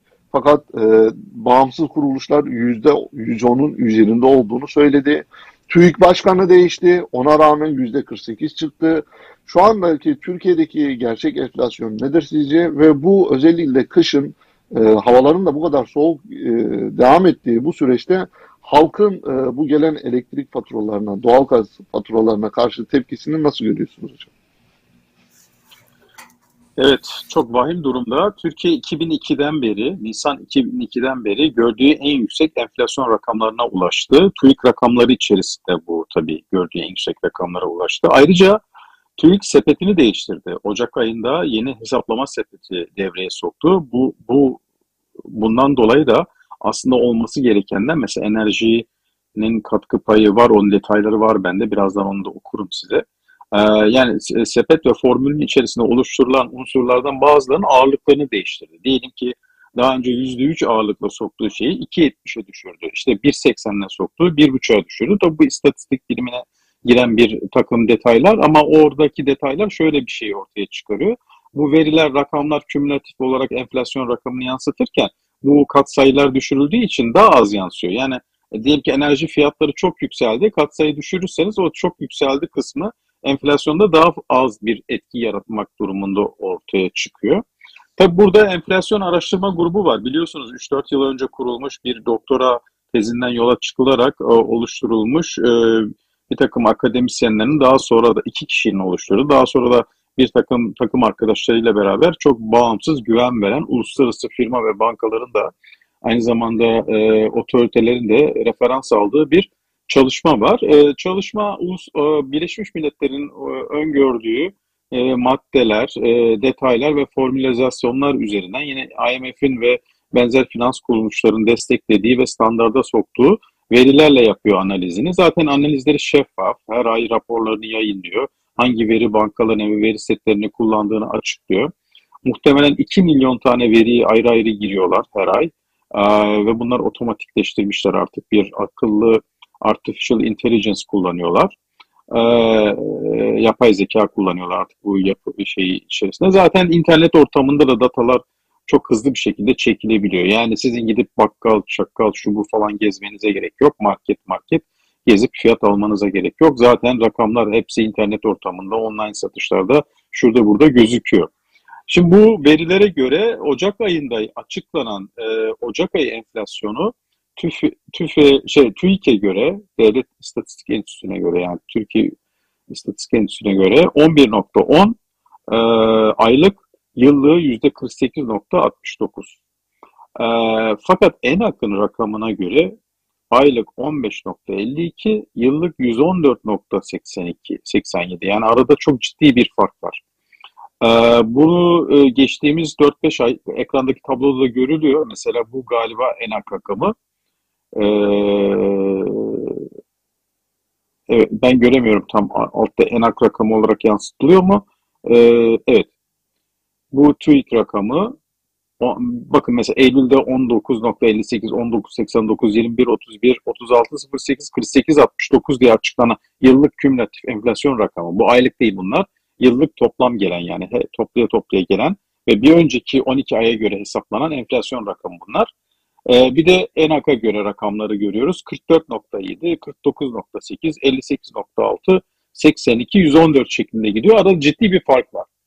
Tabii bu da ister istemez Türkiye'deki rakamların üzeri örtülüyor mu? Bunlar üzerinde spekülasyon yapılmasına engel mi olunuyor? Şeffaflık üzerinde büyük bir e, e, e, spekülasyon, manipülasyon mu var diye e, konuşuluyor, ediliyor. Tabii bizi ilgilendiren kısmı halkın hissettiğidir. E, yeni yapılan Türk İş'in araştırmasına göre Türk İş Gıda Fiyat Endeksi ve Türk Gıda Fiyat Endeksi e, beraber e, yani TÜİK'in Gıda Fiyat Endeksi beraber incelendiğinde açlık sınırı 4250 TL'ye gelmiş oluyor Ocak ayı içerisinde. Yani asgari ücretle aynı oldu açlık sınırı. Bakın bu açlık sınırı, asgari geçim sınırı değil. Yoksulluk sınırı da 13.844 TL. Yani ülkenin vatandaşları ya da yaşayanlar 84 artı 9 milyon mülteci bunu damarlarına kadar, hücrelerine kadar hissediyor tabii doğal olarak. Ve ortada şöyle bir tartışma dönüyor. Görüyoruz işte sosyal medyada falan. Ee, ev kirasının iki katı, üç katı elektrik faturaları geliyor. Elektrik geliyor, gaz geliyor. İşte yarın öbür gün su da belki buna eklenecek. Şu an belediyeler e, hani muhalefet yönettiği için biraz sübvanse ediyor olabilir. Belki etmiyorlardır. Gerçek fiyatları bunlardır bilemeyiz şu anda ama gördüğümüz kadarıyla e, işte diğer hizmetlerin ücretleri de arttığı için zaman içerisinde ve bu diğer hizmetlerin ücretleri henüz yansıtılmadığı için bir insanın bir kentte yaşamasının maliyeti o barındığı evin fiyatının çok çok üstüne çıkmaya başlıyor ki bu şey hariç yani gıda, e, temel besin ihtiyaçları, sağlık giderleri hariç. Ee, geldiğimiz noktada söyleyecek fazla bir söz yok. Ülke uçurma doğru yuvarlanıyor. Ee, ben hani tekrardan katkıda bulunmak için sözü sizlere devretmek istiyorum. Arada girelim tekrar.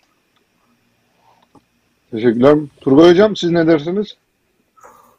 Hocam ben Faruk Hoca rakamlarla falan konuştu. Ben o derecede bu konulara hakim bir insan değilim ama dışarıdan bakan olayları anlamaya çalışan birisi olarak şunu diyeyim yani TÜİK'in başkanı sürekli olarak değişiyor yani. Zaten bu bir şeylerin anormal olduğunu gösteren bir şey. Yani oldukça teknik bir iş. İstatistiki metotlarla belli şeylerin ölçülmesi işi.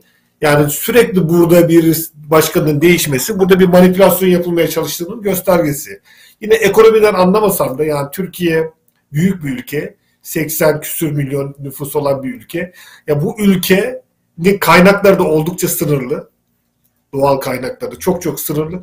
Ne kaynağı var? İnsan kaynağı var. Yani insan kaynağı ve üretim olmadan bu ülkenin ekonomik olarak sağa solu satarak, inşaat sektörüne yatırım yaparak veya turizmle falan böyle müreffeh hale gelmesi mümkün değil. Ancak işte Kuzey Kore'de benzer şartlarda bir ülke. Kuzey Kore ne yaptı? Yani insana inanılmaz yatırım yaptı ve üretim konusunda şu anda küçücük bir ülke ama Samsung gibi, LG gibi, e, Hyundai gibi, Kia gibi markalar üretmeyi başarabildi. Yani şimdi Türkiye'de böyle bir üretim teşebbüsleri özel sektörde kısmı var ama yeterli değil. Yani devlet de bu işe lokomotif olmuyor. Başka şeyler lokomotif oluyor.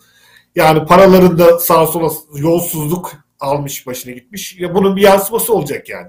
Bu kaçınılmaz yani borç alarak nereye kadar satarak nereye kaçıracak ülke arıyorlar. Türkiye inanılmaz güzel bir yere yerleşmiş bir ülke aslında. Avrupa'nın dibinde genç insan nüfusu var.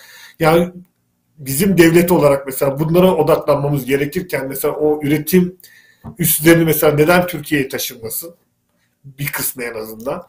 Bunlara odaklanmamız gerekirken ideolojik tartışmalara, yolsuzluğa, ıvıra zıvıra odaklandığımız için istenilen üretim gerçekleşmiyor. İstenilen üretim gerçekleşmeyince bu da topluma fakirlik olarak yansıyor ve bu, fakirliği nasıl örteceksin? İşte küçük şark kurnazlıklarıyla, TÜİK üzerinde manipülasyonlarla örtmeye çalışıyorlar ama mızrak çuvara görüldüğü gibi sığmıyor hocam. Bunları diyeceğim. Teşekkürler Murat Hocam. Ya ben Faruk Bey'e e, sadece iki konuyu unuttu. Onu hatırlatarak şey yapmak istiyorum. Önümüzde yaz biliyorsunuz. E, millet de 6-7 yıldır ekonomik kaygılardan dolayı evlenemiyor. Hem evlenmesi gerekenler birikti hem de normal evlilik olanlar var. Şimdi burada gram altınla çeyrek altın fiyatları çok önemli. E, ben onları bildireyim. E, gram altın fiyatı 787 lira 17 kuruş. Çeyrek altında 1261 lira 34 kuruş. Yani bir çeyrek altın arkadaşlar. Bunlarla ekleyeyim ben hem evet. e, konuyu Çok zengin... değişmeyebilir yaza kadar bu fiyatlar. Senin verdiğin bu fiyatlarda kalabilir yaza kadar. Çünkü e, Türkiye'de durumlar pek değişmeyecek gibi gözüküyor yaza kadar. E, devlet de e, ona göre hazırlık yapmış. Ekonomi yönetimi buna göre hazırlık yapmış. Zaten kurları da kendileri bu seviyeye taşıdılar ve burada tutuyorlar. Herhalde yaza kadar evlenecek olan arkadaşlar için fiyatları sabit kalacağı için çok peşinde koşmalarına gerek yok. Verdiğim verileri 3-4 ay kullanabiliriz yani öyle gözüküyor. Yıl boyunca tahriş olan ekonomi için TÜİK Bakım serisi. Gerçekleri kapatmada %48'e kadar etkili. Düşük enflasyonun sırrı TÜİK'in yeni formülünde saklı. Böyle daha ışıltılı. Evet, e, bu da bir kamu spotuydu. E, TÜİK, şimdi bayağı bir soran oldu TÜİK nedir diye. Türkiye İstatistik Kurumu diyen arkadaşlar oldu. Hayır efendim bir krem markası. Kırışıklıkları, yaraları ya da problem olan yerlere sürüyorsunuz ve daha ışıltılı bir hale getiriyor. Şimdi benim bu konuyla ilgili yorumum şöyle olacak. E, enflasyondur, elektrik faturalarıdır. Şimdi benim babam e, hastaneye gitmekten nefret eden biri. Mesela zehirlendi. İşte bir elma yedi. Elmada tarımsal ilaç varmış. Zehirlendi. Ya işte çok affedersiniz istifra ediyor. Baba diyorum bak e, hastaneye gidelim. Yok diyor yoğurt ver diyor. Yoğurt diyor. Gene dayanamıyor. Gene gidiyor. Baba diyor hastaneye gidelim. Yok diyor. En son ben babamı kucakladım. Taksiye attım, hastaneye götürdüm. Orada serum verdiler. Ne içti, ne yedi işte. E, zira ilaçtan zehirlendiğinden şüpheleniyoruz. Elmayı yıkamadan yedi. Bundan dolayı hemen ilaç verdiler, tedavi ettiler. Şimdi Türkiye'deki insanların haline bakınca e, özellikle elektrik faturasından, e, işte ülkenin işsizlik meselesinden, fiyatların e, pahalı olmasından dert yanan fakat hala AKP diyen insanların bu hastaneye gitmekten korkan insanların psikolojisine yakın görüyorum ben bu insanları. Ee, bunlar gerçekten ülkenin de kendilerinin de bir hastalık içerisinde olduğunu, bir şeylerin doğru gitmediğini biliyor. Ya bir yerlerden yani benim babamın örneğinden verdiğim gibi bir şeyler sende bir rahatsızlık meydana getirmiş ve bu sana değişik şeyler olarak, değişik komplikasyonlar olarak ortaya çıkarıyor.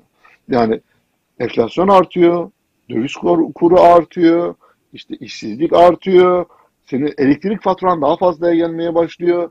E, pazara gittiğinde eskiden 100 TL'ye aldığın 5 tane e, poşeti şu anda 500 TL'ye alamıyorsun. Ve buradan diyorsun ki ya burada bir problem var diyorsun. Fakat problem var da benim babam gibi Türk milleti de diyor ki Tamam problem var ama ben tedavi olmak için hastaneye gitmeyeceğim. Ne yapalım diyor o zaman? Yoğurt yiyin. Yani doğuda vardır ya zehirlendi mi yoğurt yedirilir. Yani Türkiye'de böyle bir anlayış var. Yoğurt yiyelim. E yoğurt fayda etmedi baba. O zaman e, ne yapalım? E, süt içelim. E, o da fayda etmedi.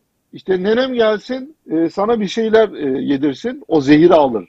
Somun ekmek ye o zehiri mideden alır. Bak bunu söyleyen oldu benim yani kulaklarım. Somun ye dedi tamam mı? O zehiri emer dedi. Zehirin etkisi azalır dedi. Şimdi Türkiye'de de insanlar bir şeylerin normal gitmediğini biliyor. Fakat Türkiye'deki insanlar hastaneye gidip neyle karşılaşacaklarından korktuklarından dolayı. Benim babamda hastane fobisi var. Hastaneye gidersem acaba başka bir hastalığım çıkar mı? Ya da farklı bir şey olur mu diye hastaneye gitmek istemiyor. Doktora gitmek istemiyor. Amerika'ya geldiğinde de aynı şeyi yaşadık. En son artık götürdüm hastaneye. 5 gün hastanede kaldı. Bayağı ciddi bir rahatsızlığı varmış. Burada öğrendi. Bak hastaneye gitmemekten öğrendi. Zira korku insanların bir şeyi öğrenmekten ve o şeyle yüzleşmekten korkuları acı çekmelerinin önüne geçiyor. O korku onun önüne geçirmiş oluyor. Yani acısını çekiyor, ağrısını çekiyor. Fakat diyor ki eğer hastaneye gidersem acaba farklı hastalıklarım ortaya çıkabilir mi? Benim konfor alanımı bozabilir mi bu öğrendiklerim? Korkusu insanların hastaneye gitmemenin önüne geçiriyor. Türkiye'de de Müslümanlar da e, işte muhafazakarlar da AKP'ye böyle sıkı sıkıya bağlı olan insanlar da bir şeylerin normal gitmediğini, bir yerlerde bir hastalığın, bir sorunun olduğunu ve sorunun e, bir yerlerden kaynaklandığını biliyorlar.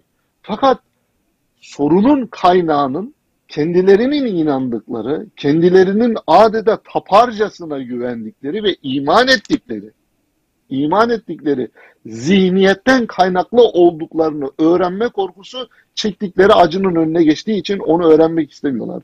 Öğrenseler de gözlerini kapatıyorlar. Bilseler de duymamaklılıktan geliyorlar. Ya da yokmuş gibi davranmaya çalışıyorlar. Yoksa ben zannetmiyorum ki bugün Isparta işte 3 gündür elektrik verilmiyor bu insanlara değil mi? 3 gündür bu insanlar soğukta yaşıyorlar. Soğuktalar, elektrikler verilmiyor. Fakat dün baktım Isparta'da yüzde 38 AKP almış, yüzde 20 e, MHP almış. Yani yüzde 60'ı bugünkü iktidarın zihniyetinde olan insanlar. Fakat Ispartalı benim bugün kutsadığım ya da kendime kurtuluş olarak gördüğüm, yıllardır özlemini çektiğim bir yiğit yok mu? Bizi bu zorluklardan, bu hengameden kurtarsın, ülkemizi güzel yerlere getirsin diyecek biri yok mu dediğinde karşısına biri çıkıyor. Erdoğan kendi gibi konuşuyor. Bazen kabadayı, bazen böyle üstten üstten konuşuyor. Yerinde rajon kesiyor. Yerinde küfür ediyor. Fakat kendisinden bir şeyler buldu ve inandığı birini gördü. Ve buna her şeyini verdi. Bu adam hırsızlık yaptı, zekat almıştır dedi. Bu adam zulmetti. Mutlaka bir sebebi vardır dedi. E bu adam e, yolsuzluk yaptı. Ya o öyle bir şey yoktur. Eskiler de yapıyordur dedi. Bu adam uçak aldı. Dedi ki e, tabii itibardan tasarruf edilmez dedi. Bu adam saray yaptı. E, olması lazım. Eskiden Osmanlı'nın ihtişamına dönüyoruz. Onu da yapmamız lazım dedi. Fakat sonra geldiğimiz yerde bakıyor ki ya bütün bunlara rağmen, bütün bunlara rağmen bu hastalık tedavi edilmiyor. Hala bir yerlerde komplikasyonlar devam ediyor. Kış gelince elektrik faturası olarak karşısına geliyor. Yaz gelince domates fiyatı olarak karşısına geliyor. Bir yerlerden rahatsız ediyor. Fakat bu toplum ne zaman ki evet ben hastayım ve bu hastalığımın sebebi de aslında benim bugün umut olarak gördüğüm insanlardır demedikten sonra ve o hastaneye gidip ben tedavi olmak istiyorum. Serum mu? Buyurun serum tabii. İğne mi? Buyurun iğne vurun. Hastaneye mi yatmam lazım? Buyurun hastaneye yatayım. Demedikten sonra bu toplum bu şekilde acı çeker, bu şekilde bağırır. Fakat ne zaman ki birisi daha çıkar ya da bir, bir oluşum daha çıkar, hastaneye gidip hastalıklarını öğrenme korkusunun önüne geçirir bu çektiği acıların o zaman o hastaneye gidecektir. Diğer türlü hiçbir şekilde gitmez. Gitmez ve bugün muhalefetin bana uyguladığı politikalar özellikle şunu gösteriyor. Sakın hastaneye gelme. Gelirsen a böyle bir şırınga var. Onunla sana iğne yapacaklar deyip o hastanın hastaneye gelmemesi adına da ne yazık ki elinden geleni yaptığını düşünüyorum. Benim de bu konuyla ilgili yorumum bu. Biz kendimiz yapmıyoruz. Biz inanıyoruz ki bize yaptıran Allah'tır. Bize yaptıran Allah'tır. Allah sizin belanızı versin be. Allah sizin belanızı versin. Biz kendimiz yapmıyoruz. Biz inanıyoruz ki bize yaptıran Allah'tır. Bize yaptıran Allah'tır. Allah sizin belanızı versin be. Allah sizin belanızı versin. Vallahi amin. Amin. Hocam, Fuat Hocam şey ekleyecektim. Bu bazı kentlerde aslında protestolar var. Mesela Doğu Beyazıt, Ağrı, Diyarbakır, Hakkari'de en son dün mesela insanlar protesto ettiler. Yani e, tabii buralar daha politize olmuş kentler. E, daha çok böyle şeylere reaksiyon verebilen, hızlıca tepkisini ifade edebilen kentler. E, historisinden dolayı yani yaşadıklarından dolayı. Ama mesela bilmiyorum daha farklı kentlerde de benzer protestolar var ama bireysel protestoları görüyoruz. E, bu halk yani itiraz etmezse bunun kendi kendine düzelecek bir şey yok. Bir de bir diğer konu da bu kurların aşırı artması, onların enflasyonu doğurması, faizlerin çok düşük olması ve reel faizlerinin negatif olmasından dolayı bu maliyetin halka yükleniyor olması. Bunlar hepsi birbirleriyle alakalı şeyler. Tabii vatandaş bu detayları çok fazla vakıf değil, bilmiyor ve büyük bir kesim de bilmek istemiyor. Çünkü e, konfor zonun bozulmasını istemiyor, hayatının böyle devam etmesi istiyor. O rakamlarla ilgilenmiyor ama ilgilenmesi lazım. Çünkü ilgilenmezse ona işte elektrik faturası, doğalgaz faturası, işte ekmek parasının e, zam olması, yetersiz ücret gibi sonuçlarla geri dönüyor. Bunların hepsini değerlendirecek bir e, düşünce yapısı da yok. Mesela son günlerde çeşitli e, firmaların işçileri biliyorsunuz eylem yaptılar. Gayet de başarılı sonuçlar elde ettiler. İşte çok garip gelecek BBC Türkiye mesela eylem yaptı. İşte sendikal hakları gereği zamlarını yüksek aldılar. Bazı kamu bankaları, işte bazı özel bankalar çok ciddi zam yaptılar. Mesela İş Bankası personeline %51 ortalama zam yaptı. Fakat e, işte kuryeler mesela toplu eylemler yaptılar ve haklarını aldılar. Böyle bir dalga var. İnsanlar artık bilmiyorum gerçekten e, haklarını mı arıyor yoksa e, sadece kişisel olarak günlük ihtiyaçlarını mı e, gidermeye çalışıyor. Biraz da bu yönden de analiz yapmakta fayda var. Belki bir sonraki yayında bunlarla ilgili detaylı konuşuruz diye düşünüyorum. Teşekkürler Faruk Hocam. Şimdi son bir konumuz kaldı, bir konu başlığımız kaldı. Bu arada da bir buçuk saati neredeyse devirdik programımızda. Ee, gelen mesajlardan anladığım kadarıyla Fuat Bey e, sürekli sen sunucu ol, Asım Bey'den sıkılmıştık diye mesajlar geliyor. Biz bunu değerlendireceğiz inşallah. Bakalım. E, aşağıdan da e, değişik mesajlar geliyor bana. Şimdi e, son konumuz e, manşetimizin e, konusu, manşete çektiğimiz konu.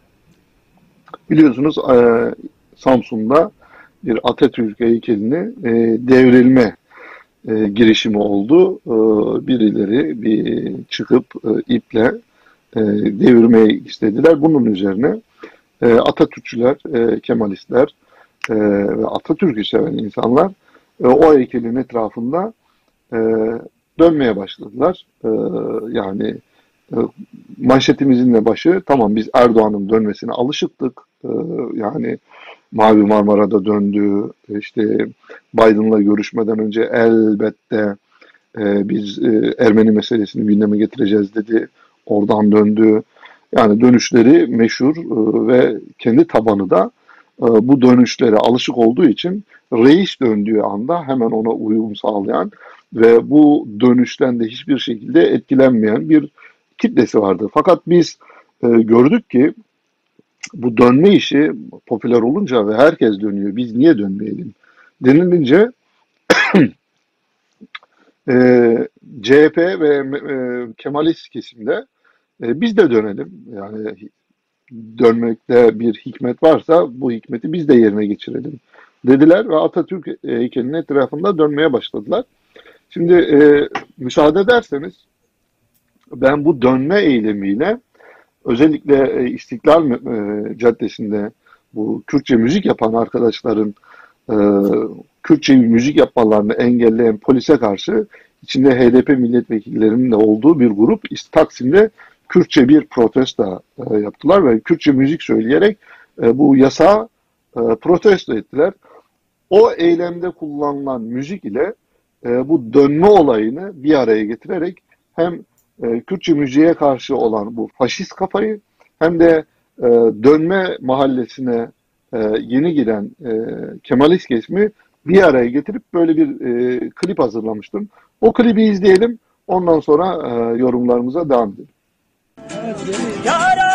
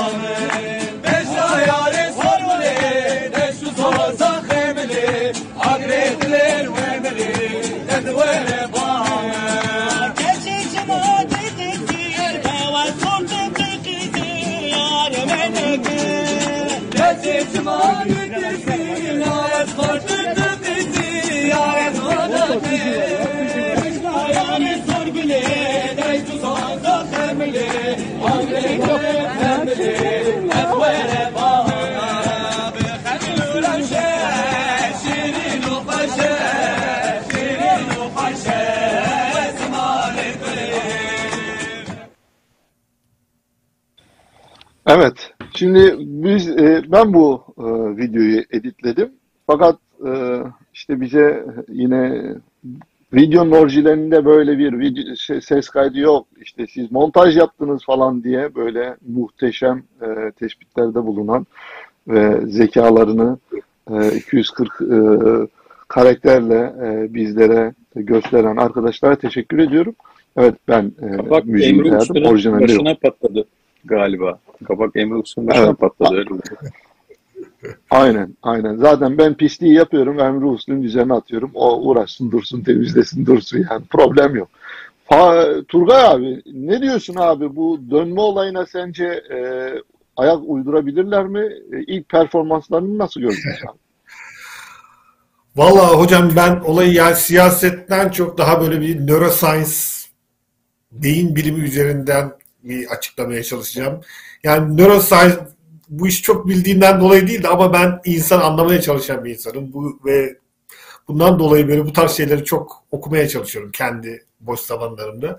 İnsanın beyninin sol tarafında hocam inanca dair bilgilerin toparlandığı bir bölüm varmış yani. O inanç her insanda yani mesela inanca dair bir şeyler şey yapıldığı zaman orası aktif hale geliyor.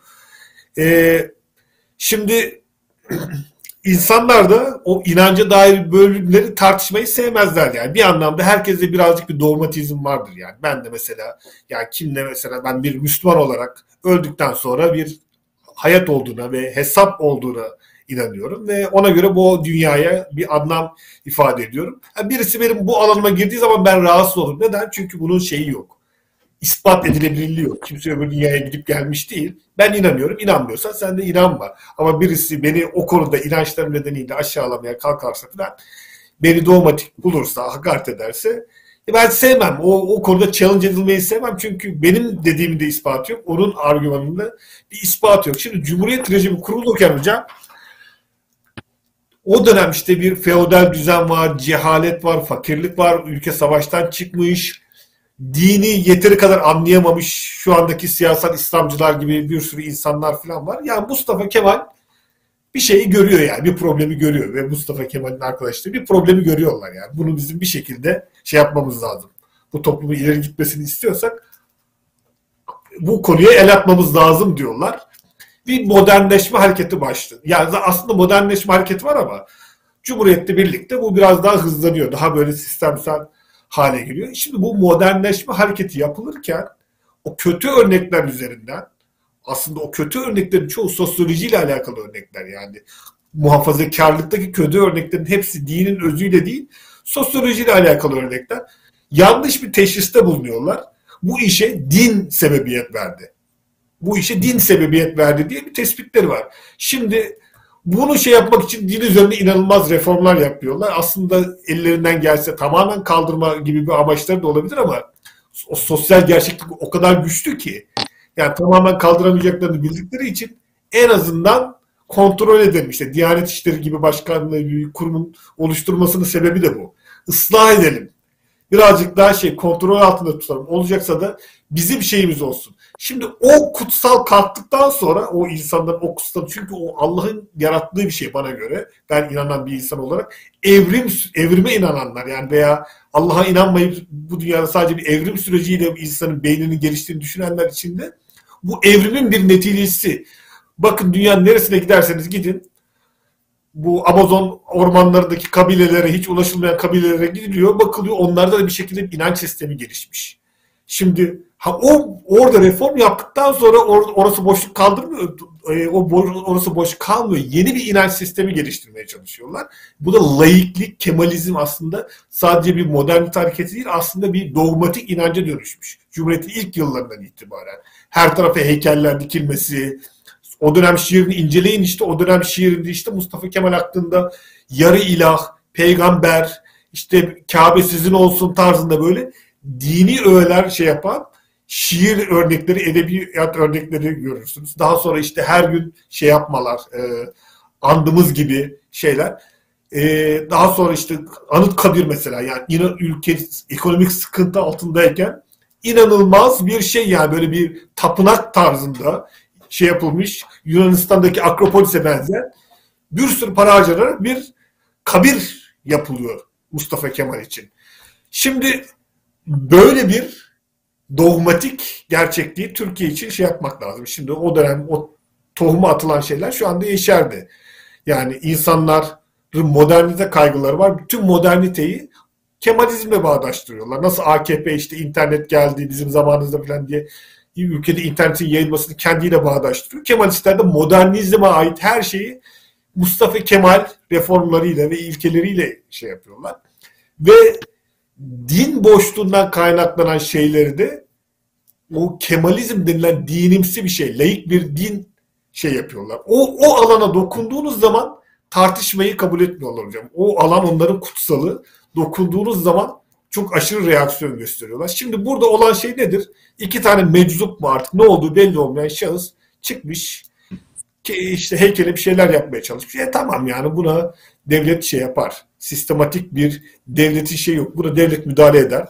Sen de gerekli tepki göstermişsin ama bu olayı sanki dinlerine saldırılmış gibi göstermeli, böyle bir tepki göstermedir. Aslında onların dogmatik e, inançlarının da bir ortaya çıkmasının şey e, göstergesi. Şimdi benzer taktikleri kim yapıyor? Benzer taktikleri AKP'liler de yapıyor işte. Bu Gezi'de falan e, cami ayakkabıyla girdiler, şudur budur. Bu tarz böyle bunların bir kısmı da bazıları da doğrudur yani. Tamam camiye ayakkabıyla girip içki içme olmadı ama o dönem ben bazı görüntüler gördüm. İşte caminin kapısına e, şeyleri şey yaparak oturak e, tabi, e, tabureleri falan koyarak orayı kapatıp orayı böyle bir şey olarak kullanma, polisle çatışırken orayı bir üs olarak kullanma tarzında görüntüler ortaya çıkmıştı yani.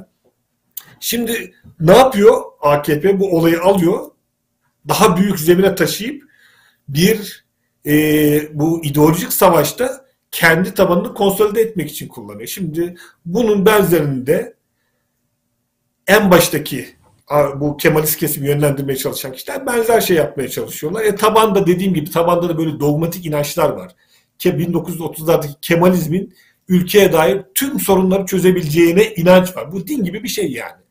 Yani adam onu ayrıntı olarak incelemiyor. 1930'lardaki bir felsefe şu anda hangi kurumdaki hangi problemi el atsak bunu çözebilir diye bir inanç var. İşte tabanında o şekilde manipüle ediyorlar. Sizin de söylediğiniz gibi bunlar hocam bu müferit örnekler çok arttı yani. Artık her konuda bir şey oluyor. Bir işte tarikat e, şeyinde yurdunda bir şey oluyor. Hemen konuyu köy enstitülerine getiriyorlar. Hemen konuyu böyle Cumhuriyet döneminde tarikatların neden kapatılmış olmasına getiriyorlar.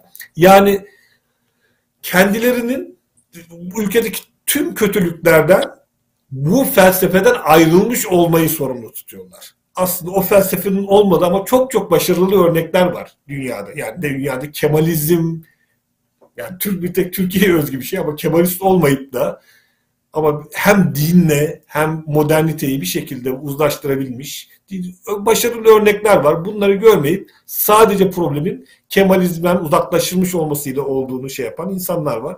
E, bu insanların da AKP'nin yaptıklarından dolayı bir modernite kaygıları var. Modernitenin tehlikede olduğuna dair kaygıları var. En ufak bir olayda o yüzden böyle manipüle edilebilir. Kitleler e, ortaya çıkıyor. Duygusal davranabilir. Kitleler ortaya çıkıyor. E, yani e, bunun şeyi ne? E, bunun problemi ne? Çıkabilir ama benim korkum bu kaygıların yarın bir gün devlet eliyle başka kesimlere dikte edilmeye çalışılması. 28 Şubat'ta bunu yaşadık. Şu anda AKP aynı şeyi devlet kontrolü yapıyor. Eğer yeniden bu layık kesim gücü ele geçirirse yeniden eğitim araç olarak kullanarak beni doktor etmeye çalışabilir. Dönüştürmeye çalışabilir. Yani sadece modernite değil, ideolojik bir modernite. Belli bir ideolojik doktrinin içine girdiği bir anlayışta beni dönüştürmeye çalışabilir. Bu ne demektir? Bu yeni çatışmalar demektir. Yeni çatışmalara ortaya çıkacak demektir. Benim kaygım bu. Ee, maalesef Türkiye kabileler ülkesi. Değişik kabileler birbirlerine karşı birbirini tehdit görüyorlar. Kendilerince bir din anlayışı geliştirmişler. Kendilerince bir kutsal anlayışı geliştirmişler. Ee, Mustafa Kemal de şu anda Türkiye'de en büyük tabu. Yani bu ülkede Türkiye'de Allah'a küfür ederseniz, peygambere küfür ederseniz falan belki başınıza bir şey gelmez. Zaten internette yorumlarda falan bir sürü kişi yapıyor ama bir yerde bir Mustafa Kemal ile ilgili olarak birazcık sert bir eleştiride bulunun. Yani çok ciddi şekilde halen AKP döneminde de halen başına ciddi şekilde belaya girer. Bu şu anda Türkiye'de en büyük tabu bu. O tabuya bir iki meczup müdahale etti diye e, ülke gündemi değişti. İşte bu ülkenin ne kadar e, hastalıklı şekilde, her şeyin hastalıklı bir şekilde geliştiğini bence bir göstergesi, bir bireysel örnek. Daha bu tarz örnekler, bu tarz toksik bir siyasi ortamda çok görürüz hocam. Bunları diyeceğim. Teşekkürler Turgay Hocam. Murat Bey siz de devam edelim. Bir ilahiyatçı, doktor, eğitimci olarak e, bu dönüşün e, Kalıcı mıdır hocam bu? Bir defa dönerek biter mi yoksa bu devam eder mi? Siz nasıl yorumluyorsunuz hocam? Bir de genel olarak bu, bu, bu devam yani, eder. E, sizdeki sizdeki hocam, sizdeki çağrışımı nedir? Pardon bir de Murat hocam 41 kere dönmek e, etval midir yani? Onu da merak ediyorum. Ya ben esas tam bu pagan kültürü üzerinden e, değerlendireceğim biraz biraz da e, yani biraz ironi var içeride. Yalnız baştan şunu söyleyeyim. Ya Atatürk e, benim naçiz vücudum elbet bir gün toprak olacaktır şeklinde başlayan cümlesinde kendisinin bir fani olduğunu, e, ölüme inandığını, e, işte imamlarla, hocalarla, diyanetle, din hocalarıyla kurduğu, yaptığı ilişkilerde de bir Müslüman olduğunu biz görüyoruz. Başta bunu söyleyeyim. Demek ki burada bu kişinin heykelleştirilerek Atatürk'ten daha fazla bir şey yapılmaya çalışılması bir gerçek ortada yani. Bir kere bunu kabul edelim. Yani bir şey bir, yani Atatürk'ü aşan buyur hocam. Murat hocam yani o heykelleştirmeye çalışma Atatürk sonrası bir dönem değil yani. Tamam Atatürk sonrası artmıştır da bu Samsun'daki heykel mesela bizzat o dönem Atatürk'ün yaşadığı dönemde Avusturya, Avusturyalı bir mimara e, heykeltıraşı yaptırılıp getirilmiş bir şey. Ankara Ulus'taki heykel olsun. Yani Atatürk kendi zamanında aslında bu heykel işiyle ilk başlıyor saray yani. Bunu, Turgay Hocam ilk saray buldu. Kendisi açılacak katılıyor saray buldaki. Yani şey tabii, e, tabii. O, o Atatürk'ün yani bu konularda hiç dahil yok. Hayır Atatürk bizzat o anlayışın gelişmesi için aktif bir şekilde çalışmış bir insan yani. Bunu tabii daha sonrakiler daha da abartmış olabilir.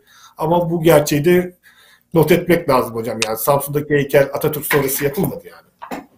Evet. Şimdi e, ya zaten tarihi historical oluşu oraya yapılan suikast da bunu gösteriyor. Ben şunu kastettim. Mesela Allah korusun şu anda Türkiye yerle bir olsa yani komple yerin dibine bassak komple 100 yıl sonra da insanlar gelse burada antropolojik, e, paleontolojik araştırmalar yapsa, her yerden bir Atatürk büstünün çıktığını görse şöyle bir kanıya kapılacaklar. Ya herhalde bu adam bunların tanrısıydı şeklinde ya da önemli çünkü her yerde o çıkacak yani. Her yerde var. E, biraz buna göndermede bulundum ben. Şimdi e, dedim ya biraz pagan kültürüyle ilintili olarak ben bir şeyler söyleyeceğim. E, bu arada şunu biliyor musunuz bilmiyorum. İngiltere'de Manchester'da bir müzede kendi etrafında dönen bir heykel var arkadaşlar. Neb Sanu adını taşıyor bu e, heykel ve 30 santim boyunda. E, Milattan önce 1800'lü yıllara ait heykel. Heykelin e, şeyi de e, merkezi de geliş yeri de Mısır. Mısır kökenli yani heykel. Heykel 360 derece kendi ekstra, ekseni etrafında dönüyor. Normal bir camın üzerinde duruyor heykel. Ama bu zamanla bunu yetkililer gözlerine inanamamış yani farkına vardıklarında. Heykel kendi içerisinde dönüyor. Önce bir fizikçi bunu ya bu heykelin altındaki pürüzsüz alanla cam arasındaki e, herhalde sürtünmeden kaynaklı olduğunu düşünüyor ama mevzunun da öyle olmadığı anlaşılıyor. Şimdi e, buradan bir pagan kültürüyle ilgili bir şeyler söyleyeceğim. Eski Mısır'da mumyaların ayak ucuna heykeller konulmuş arkadaşlar. Ve şöyle inanılır buna da mumya yok olursa sahibinin ruhunu öbür tarafa onlarda da ahiret inancı vardı. Bizimki gibi değil tabii ki.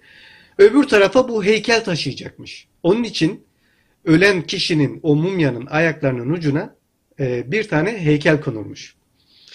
E, ve bu sebeple eğer heykel e, mumya oradan yok olursa heykel hareket eder ve bu burada bir tehlike olduğunu e, sezer. Onun ruhunu, mumyanın ruhunu alır, ahirete götürürmüş. Şimdi Mısır bilimci Price, bu müzede de çalışmalarda bulunuyor bu kişi. Müzenin ve heykelin lanetli olduğuna kanaat getirmiş arkadaşlar. Ya bu, bu durumdan dolayı. Çünkü eğer mumya çalınırsa eski Mısır kültüründe orada bir lanet vardır. Ee, ve antik bir lanet diyor e, buraları çarpmıştır diyor. Hem müzeyi hem de bu heykeli. Heykel yıllarca bir mumya ile beraber yaşamış. Aynı mezarda e, kalmış. Daha sonra da zaten e, İngiltere'ye getirilişi de böyle bir mumyanın içerisinden gelmiş. Şimdi Türkiye'deki Kemalist sistem ülkeyi bir baştan bir başa bu Atatürk heykelleri, mumyaları, büstleriyle donatırken her heykelin ayak ucuna zamanı geldiğinde hareket edecek bu yurdum insanından oluşan heykelciklerden de koyduğunu inanıyorum ben arkadaşlar. Bunu da eğitim sistemiyle sürekli hale getirmiştir. Bu davranışçı eğitim modeliyle ve sürekli Kemalist ideolojiyi okulda, matematikte, fizikte, kimyada, edebiyatın içerisinde her şeyin içerisine koyarak, zerk ederek bunu insanlara verdi. Ve başarılı oldu mu? Evet, Samsun bize şunu gösteriyor. Burada başarılı oldu. Bu bakan kültürü, bu e, işte antik Mısır'dan kalma bu lanetli toplum, lanetli heykel, lanetli ortamı oluşturdu mu? Oluşturdu kardeşim. Ben mevzuya e, bu açıdan bakıyorum. Yani bir lanete maruz kalmışız arkadaşlar. Mevzu bu bana göre.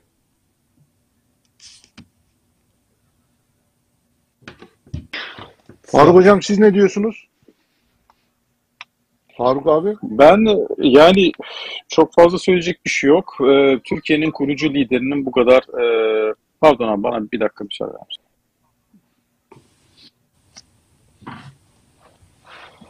Çocuk sesleri Evet. geliyor da. Ee, Türkiye'nin kurucu liderinin hani bu kadar kutlaştırılmasını, simgeleştirilmesi ve onun etrafında bir felaket ya da bir iyilik üzerinde çok fazla simgeleştirilmesi tabii rahatsız edici. Türkiye Cumhuriyeti sonuçta e, belli kurucular tarafından kurulmuş. Ne diyorlar yabancılar? Founder yani Türkiye Cumhuriyeti'nin founder işte Mustafa Kemal Atatürk ve silah arkadaşları. Kalkıp bu hani kendi sağlığında tabii Turgay Bey ile Murat Bey'in dediği gibi e, kendi anıtlarının yaptırılması o günkü e, zamanın ruhuna uygun olabilir. Belki o gün böyle bir akım vardır evet. Ve Türkiye Anadolu toprağında henüz hiçbir liderin böyle simgeleştirilmediği veya bir e, tabu haline getirilmediği veya bir yüce bir makama atfedilmediği bir dönemdi o dönem. Herhangi bir padişahın da öyle bir büstü yoktu veya ne bileyim simgesi yoktu. Türbeleri vardı zaten. Türbenin de hani bizim hem kültürel olarak hem dinsel olarak yerini biliyoruz. Yani o çok yüceltilecek bir makam değil. Zaten çoğu mütevaziydi. Daha sonra bunlar süslendi. Gelen bir öncekinin türbesini büyüttü falan. Yani daha insanlar sağken padişahlar cami yaparlardı. İşte biliyorsunuz imarethane yaparlardı veya külliye yaparlardı. Bu şekilde e, kendilerini simgelerlerdi. Fakat modern dünyaya adapte olmak isteyen e, Türkiye'nin kurucu babaları e, modern dünyada ve Yunan kültüründe var olan Murat'ın da bahsettiği işte Mısır'dan gelen ama Yunan kültürüyle betimlenmiş olan ve Avrupa'da Amerika'da gördüğümüz gibi anıtsal yapılar ve anıtsal sonradan hatırlatıcı unsurları pekiştirmek istediler. Bunun için de bir sistematik çabaya girdiler.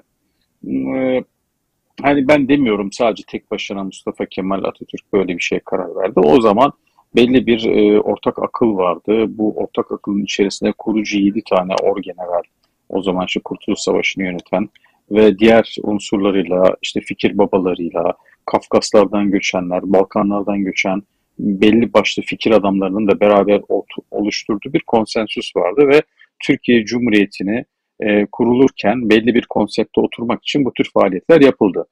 Tabii e, ilk etapta ne kadar Müslüman veya ne kadar e, dindar bir insan diye kurucuları kutsiyet atfettiğimizde aslında bir yanılgıya da düşebiliriz. Çünkü o dönemlerde aynı kişiler e, çeşitli olumsuz e, açıklamalar da yapıyorlardı.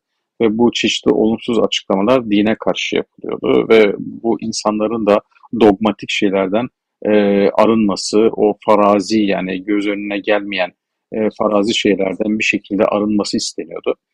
E, böyle olunca da e, insanlara başka bir hedef verilmesi gerekiyordu. İşte Akropol benzeri bir anıt mezarı daha sonra yapıldı. Biliyorsunuz Atatürk sakin yapılmadı. E, ne kadar yıl sonra yapıldı bileniniz var mı? Baya geç bir süre sonra yapıldı.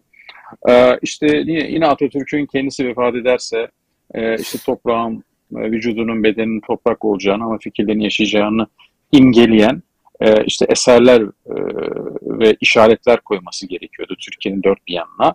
İşte Diyarbakır'da da bir heykel yaptırabiliyordu, Iğdır'da da yaptırabiliyordu.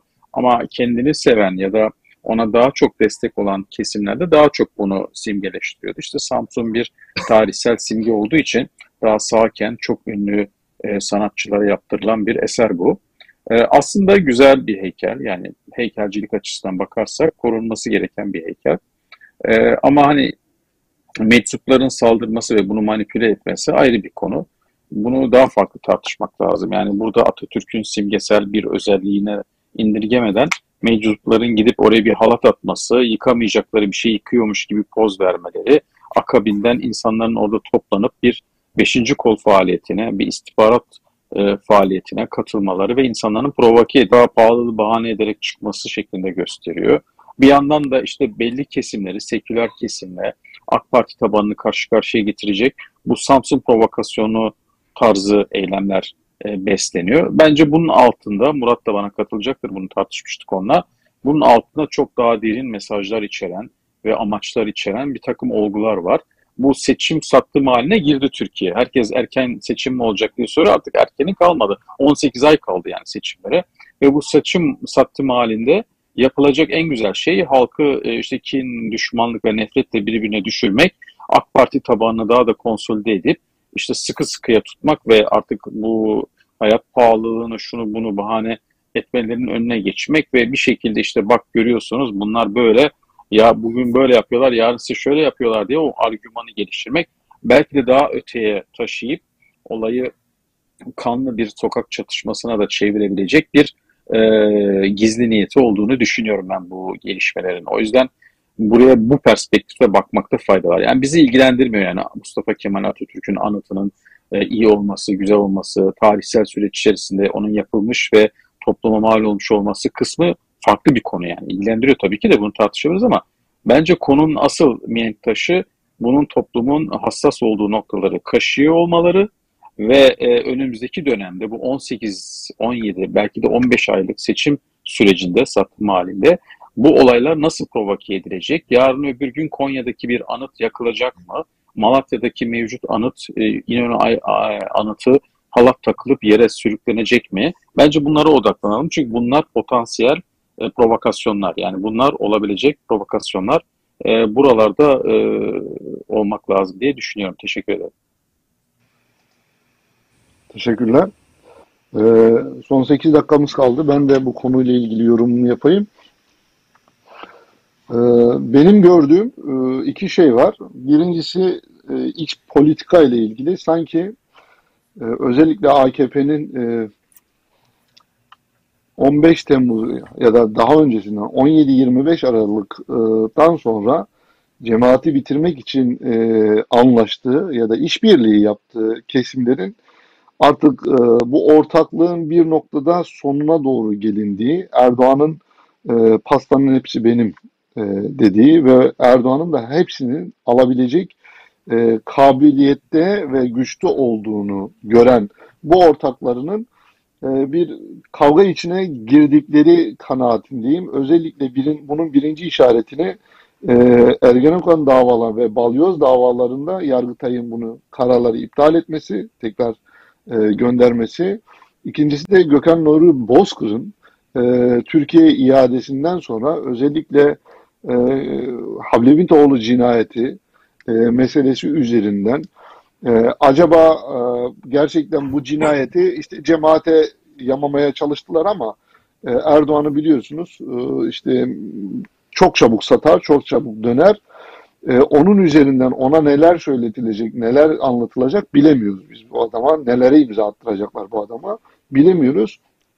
Bana öyle geliyor ki e, bu ulusalcı özellikle e, Doğu Perinçek e, ekibi demeyeyim fakat ulusalcı ve Avrasyacı kesimine e, ve MHP'nin de bir kısmının e, çünkü Erdoğan'ın şu anda MHP'den kurtulmaya çalıştığı kanaatindeyim. Çünkü sırtında bir yük olarak duruyor.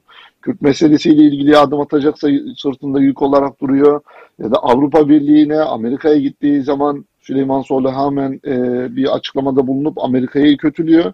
O nedenle e, benim gördüğüm bu özellikle e, toplumda e, yani kendilerinin tabanını bir araya getirecek ne var? E, Atatürk ve Kemalizm meselesi var. Ve bu meselenin kaşınması e, konuşmanın başında, programın başında dediğim gibi ben 17-25 Aralık öncesine değil 28 Şubat öncesine bir hava e, görüyorum Türkiye'de. O zaman da hatırlayın Azimendiler çıkarlardı. O sokaklarda namaz kılarlardı. İşte Anıtkabir'de birisi Kur'an'la giderdi. Bak şimdi adam oraya kadar gitmiş. Hiçbir kontrol yapılmamış. O meczup bulunamamış. Mozole'ye e, bırakırken çelengi oradan birisi çıkıp sizi e, Kur'an'a davet ediyorum deyip oradan Atatürk'e karşı bir saldırı olduğunu ifade ederek bunu e, işte özel harekatlar, devletin bu kesimlerinde e, profesyonel insanlar çok güzel yapıyorlar. Atatürk heykeline de e, yani Atatürk özel heykeline yapılan bu evet evet evet özel harpçiler bu saldırının da aslında yıkmak amaçlı değil. Yani adam gidip yani tamam gerizekalısın bir şeyden anlamıyorsun ama eğer bir heykeli yıkmak istiyorsan en yukarısındakine ipi takarsın, çekersin ki daha rahat e, devrilsin. Gidip ayağına takıp bu heykel yıkılmasın diye böyle bir elimin içine giriyorsun ve hemen ardından hazırlanıp e, bu mesele şeye dönüyor. İşte Atatürk'ü saldırıldı, Kemalistler tekrar ayağa kalktı. E, bizim tek kutsalımız var. İşte Kemal Atatürk buna yapılan karşı yapılan bütün saldırılara karşı müdafaa edeceğiz diyerek bence öbür tarafta Erdoğan'ın bu hamlelerine karşı biz de bu şekilde oyuna müdahil oluruz. Bu şekilde toplumun e, kılcallarını harekete geçiririz. Biz de bu şekilde bir e, eylemin içine gireriz diye düşünüyorum. Dönme meselesine gelecek olursak ve e, sizin konuştuğunuz heykel meselesine gelecek olursak e, bir kere Kemalizm Atatürk'ün vefatından sonra ortaya çıkmış bir mesele. E, ben Kemalizmi de aynı e, Erdoğan'ın dini kullanıp dinin e, dini kendine bir perde edip her türlü pisliği, yaptığı her türlü iğrençliği din ile örtmesi gibi e, ulusalcı kesiminde, ulusalcı kafalarında her türlü işledikleri haltları, her türlü işledikleri pisliği perdelemek adına Kemalizm söylemi ve Kemalist perdesini kullandıklarına inanıyorum ve bu insanların Atatürk'ün e, ne manevi, ne maddi, ne de fikirleriyle hiçbir alakalarının olduğu kanaatinde değilim. E, ve eminim ki e, biz burada e, Kemalistleri konuşurken de e, arkadaşlar şunu Atatürk'ün e, bu ülkenin e, işte cephelerinde kan dökmüş, ter dökmüş, bu ülkenin hizmeti için elinden geleni yapmış, bu ülkeye faydası olmuş bir insandır. Fakat din nasıl bir e, araç haline getirildiğinde e, AKP rejimini görüyoruz, iğrenç bir hale gelip e, bütün pisliklere bir perde haline getiriliyorsa, çünkü din bir kutsaldır ve insanlar o kutsalda e, fren yapma ihtiyaçları duyarlar. Bugün de Atatürk ve Atatürk'ten sonra ortaya çıkmış Kemalizm denilen bu zihniyetinde yine bir bu ülkenin e, büyük kesminin, insanların büyük kesminin bir değeri olarak ve saygı değeri duydukları bir insanın arkasına saklanarak onun ideolojilerini kendi ideolojilerine sadece bir kılıf olarak kullanılarak bunun bu şekilde kullanıldığı kanaatindeyim. Onun için burada bir Atatürk'e saygısızlık falan yapılmıyor. Sadece bunu kullanan aynı nasıl gidiyoruz ki Erdoğan dini, camiyi kullanarak e, bu ülkede kutsalları e, kirletiyor, kutsalları e, içini boşaltıyor. Aynı şeyi Kemalistler için de söylüyorum. Etrafında dönme meselesine gelecek olursak benim için hiç sorun yok. Eğer bir insan diyorsa ki ben e, fışkiyenin, fışkiye benim için kutsaldır. Her sabah gideceğim, onun önünde eğileceğim ve ben ona tapıyorum. Onun üzerine, onun etrafında da döneceğim diyorsa ben buna saygı gösteririm. Ve bu eyleminin de bir hak olduğuna inanırım. Yani fışkiyesi eğer kutsalıysa bunu bir hakkıdır ve etrafında dönmek istiyorsa da bu da bunun hakkıdır. Saygı duymak gerekir. Bu imkanı ben vermek soru gerekir. sormak istiyorum. Amerika Birleşik Buyurun. Sen bitir abi Turgay abi soracağım. Buyur hocam. Ee, bir şey dikkat çekeceğim. Ben, ben de hocam, hocam yani tabii ki saygı duymamız gerekiyor da yani bu iş sadece bireysel inanç kapsamında kalmıyor ki. Adam seni tarih ben yani o 80 sonrası ilkokul okudum. Yani o dönemleri biliyorum yani adam seni o ideolojisini sana milli eğitim aracılığıyla devletin televizyonları aracılığıyla ve bütün devletin imkanları aracılığıyla dikte etmeye çalışıyor. Yoksa ister döner, ister başka bir şey yapar, ister Anıtkabir hacca gider bizi ilgilendiren şeyler değil tabii ki onlar yani. İnsan istediğinizi yapar yani o ama sen tutup da onu devlet aracılığıyla dikte etmeye çalışırsan çatışma çıkar. Şimdi AKP'de tarikattır, cemaattir kim ne yaparsa yapsın bizi çok ilgilendirmiyor ama sen ben, işte, ben, ben şeyi soracaktım. Fuat Hocam. Özür dilerim. Şimdi bu meczuplar iki gün önce gelip e, şey yapıyorlar. E, orada bir te, şey yapıyor. Ne diyorlar? Keşif yapıyorlar. İki gün önce, bir gün önce geliyorlar. Keşif yapıyorlar. Soruşturmada çıkıyor bu. Ertesi gün de yakalandıklarında bir sarhoşluk diyorlar. Bir gün daha doğrusu eylem yaptıktan iki gün sonra yakalanıyorlar. Evet. O gün sarhoşluk diyorlar. Hani bana hiç öyle normal hani keşif yaptıklar, yaptılar. Öyle spontane içerken barda, meyhanede hadi gidelim Atatürk heykelini yıkalım.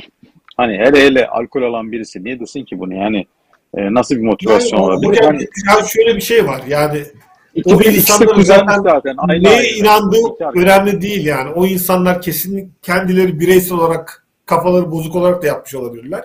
Zaten özel harp bir operasyon yapacaksa bu tarz mevcutları kullanarak yapıyor yani. işte bunu Hrant Dink'te de gördük. Hrant Dink'teki çocuklar hakikaten şey yani onlar böyle her şeyi bilen Türk siyasetini anlayan çocuklar değil yani. Öyle Trabzon'da yetişmiş ciddi anlamda böyle hasta bir milliyetçilik duygusu olan çocuklar ne yapıyor? Birisi geliyor yanaşıyor.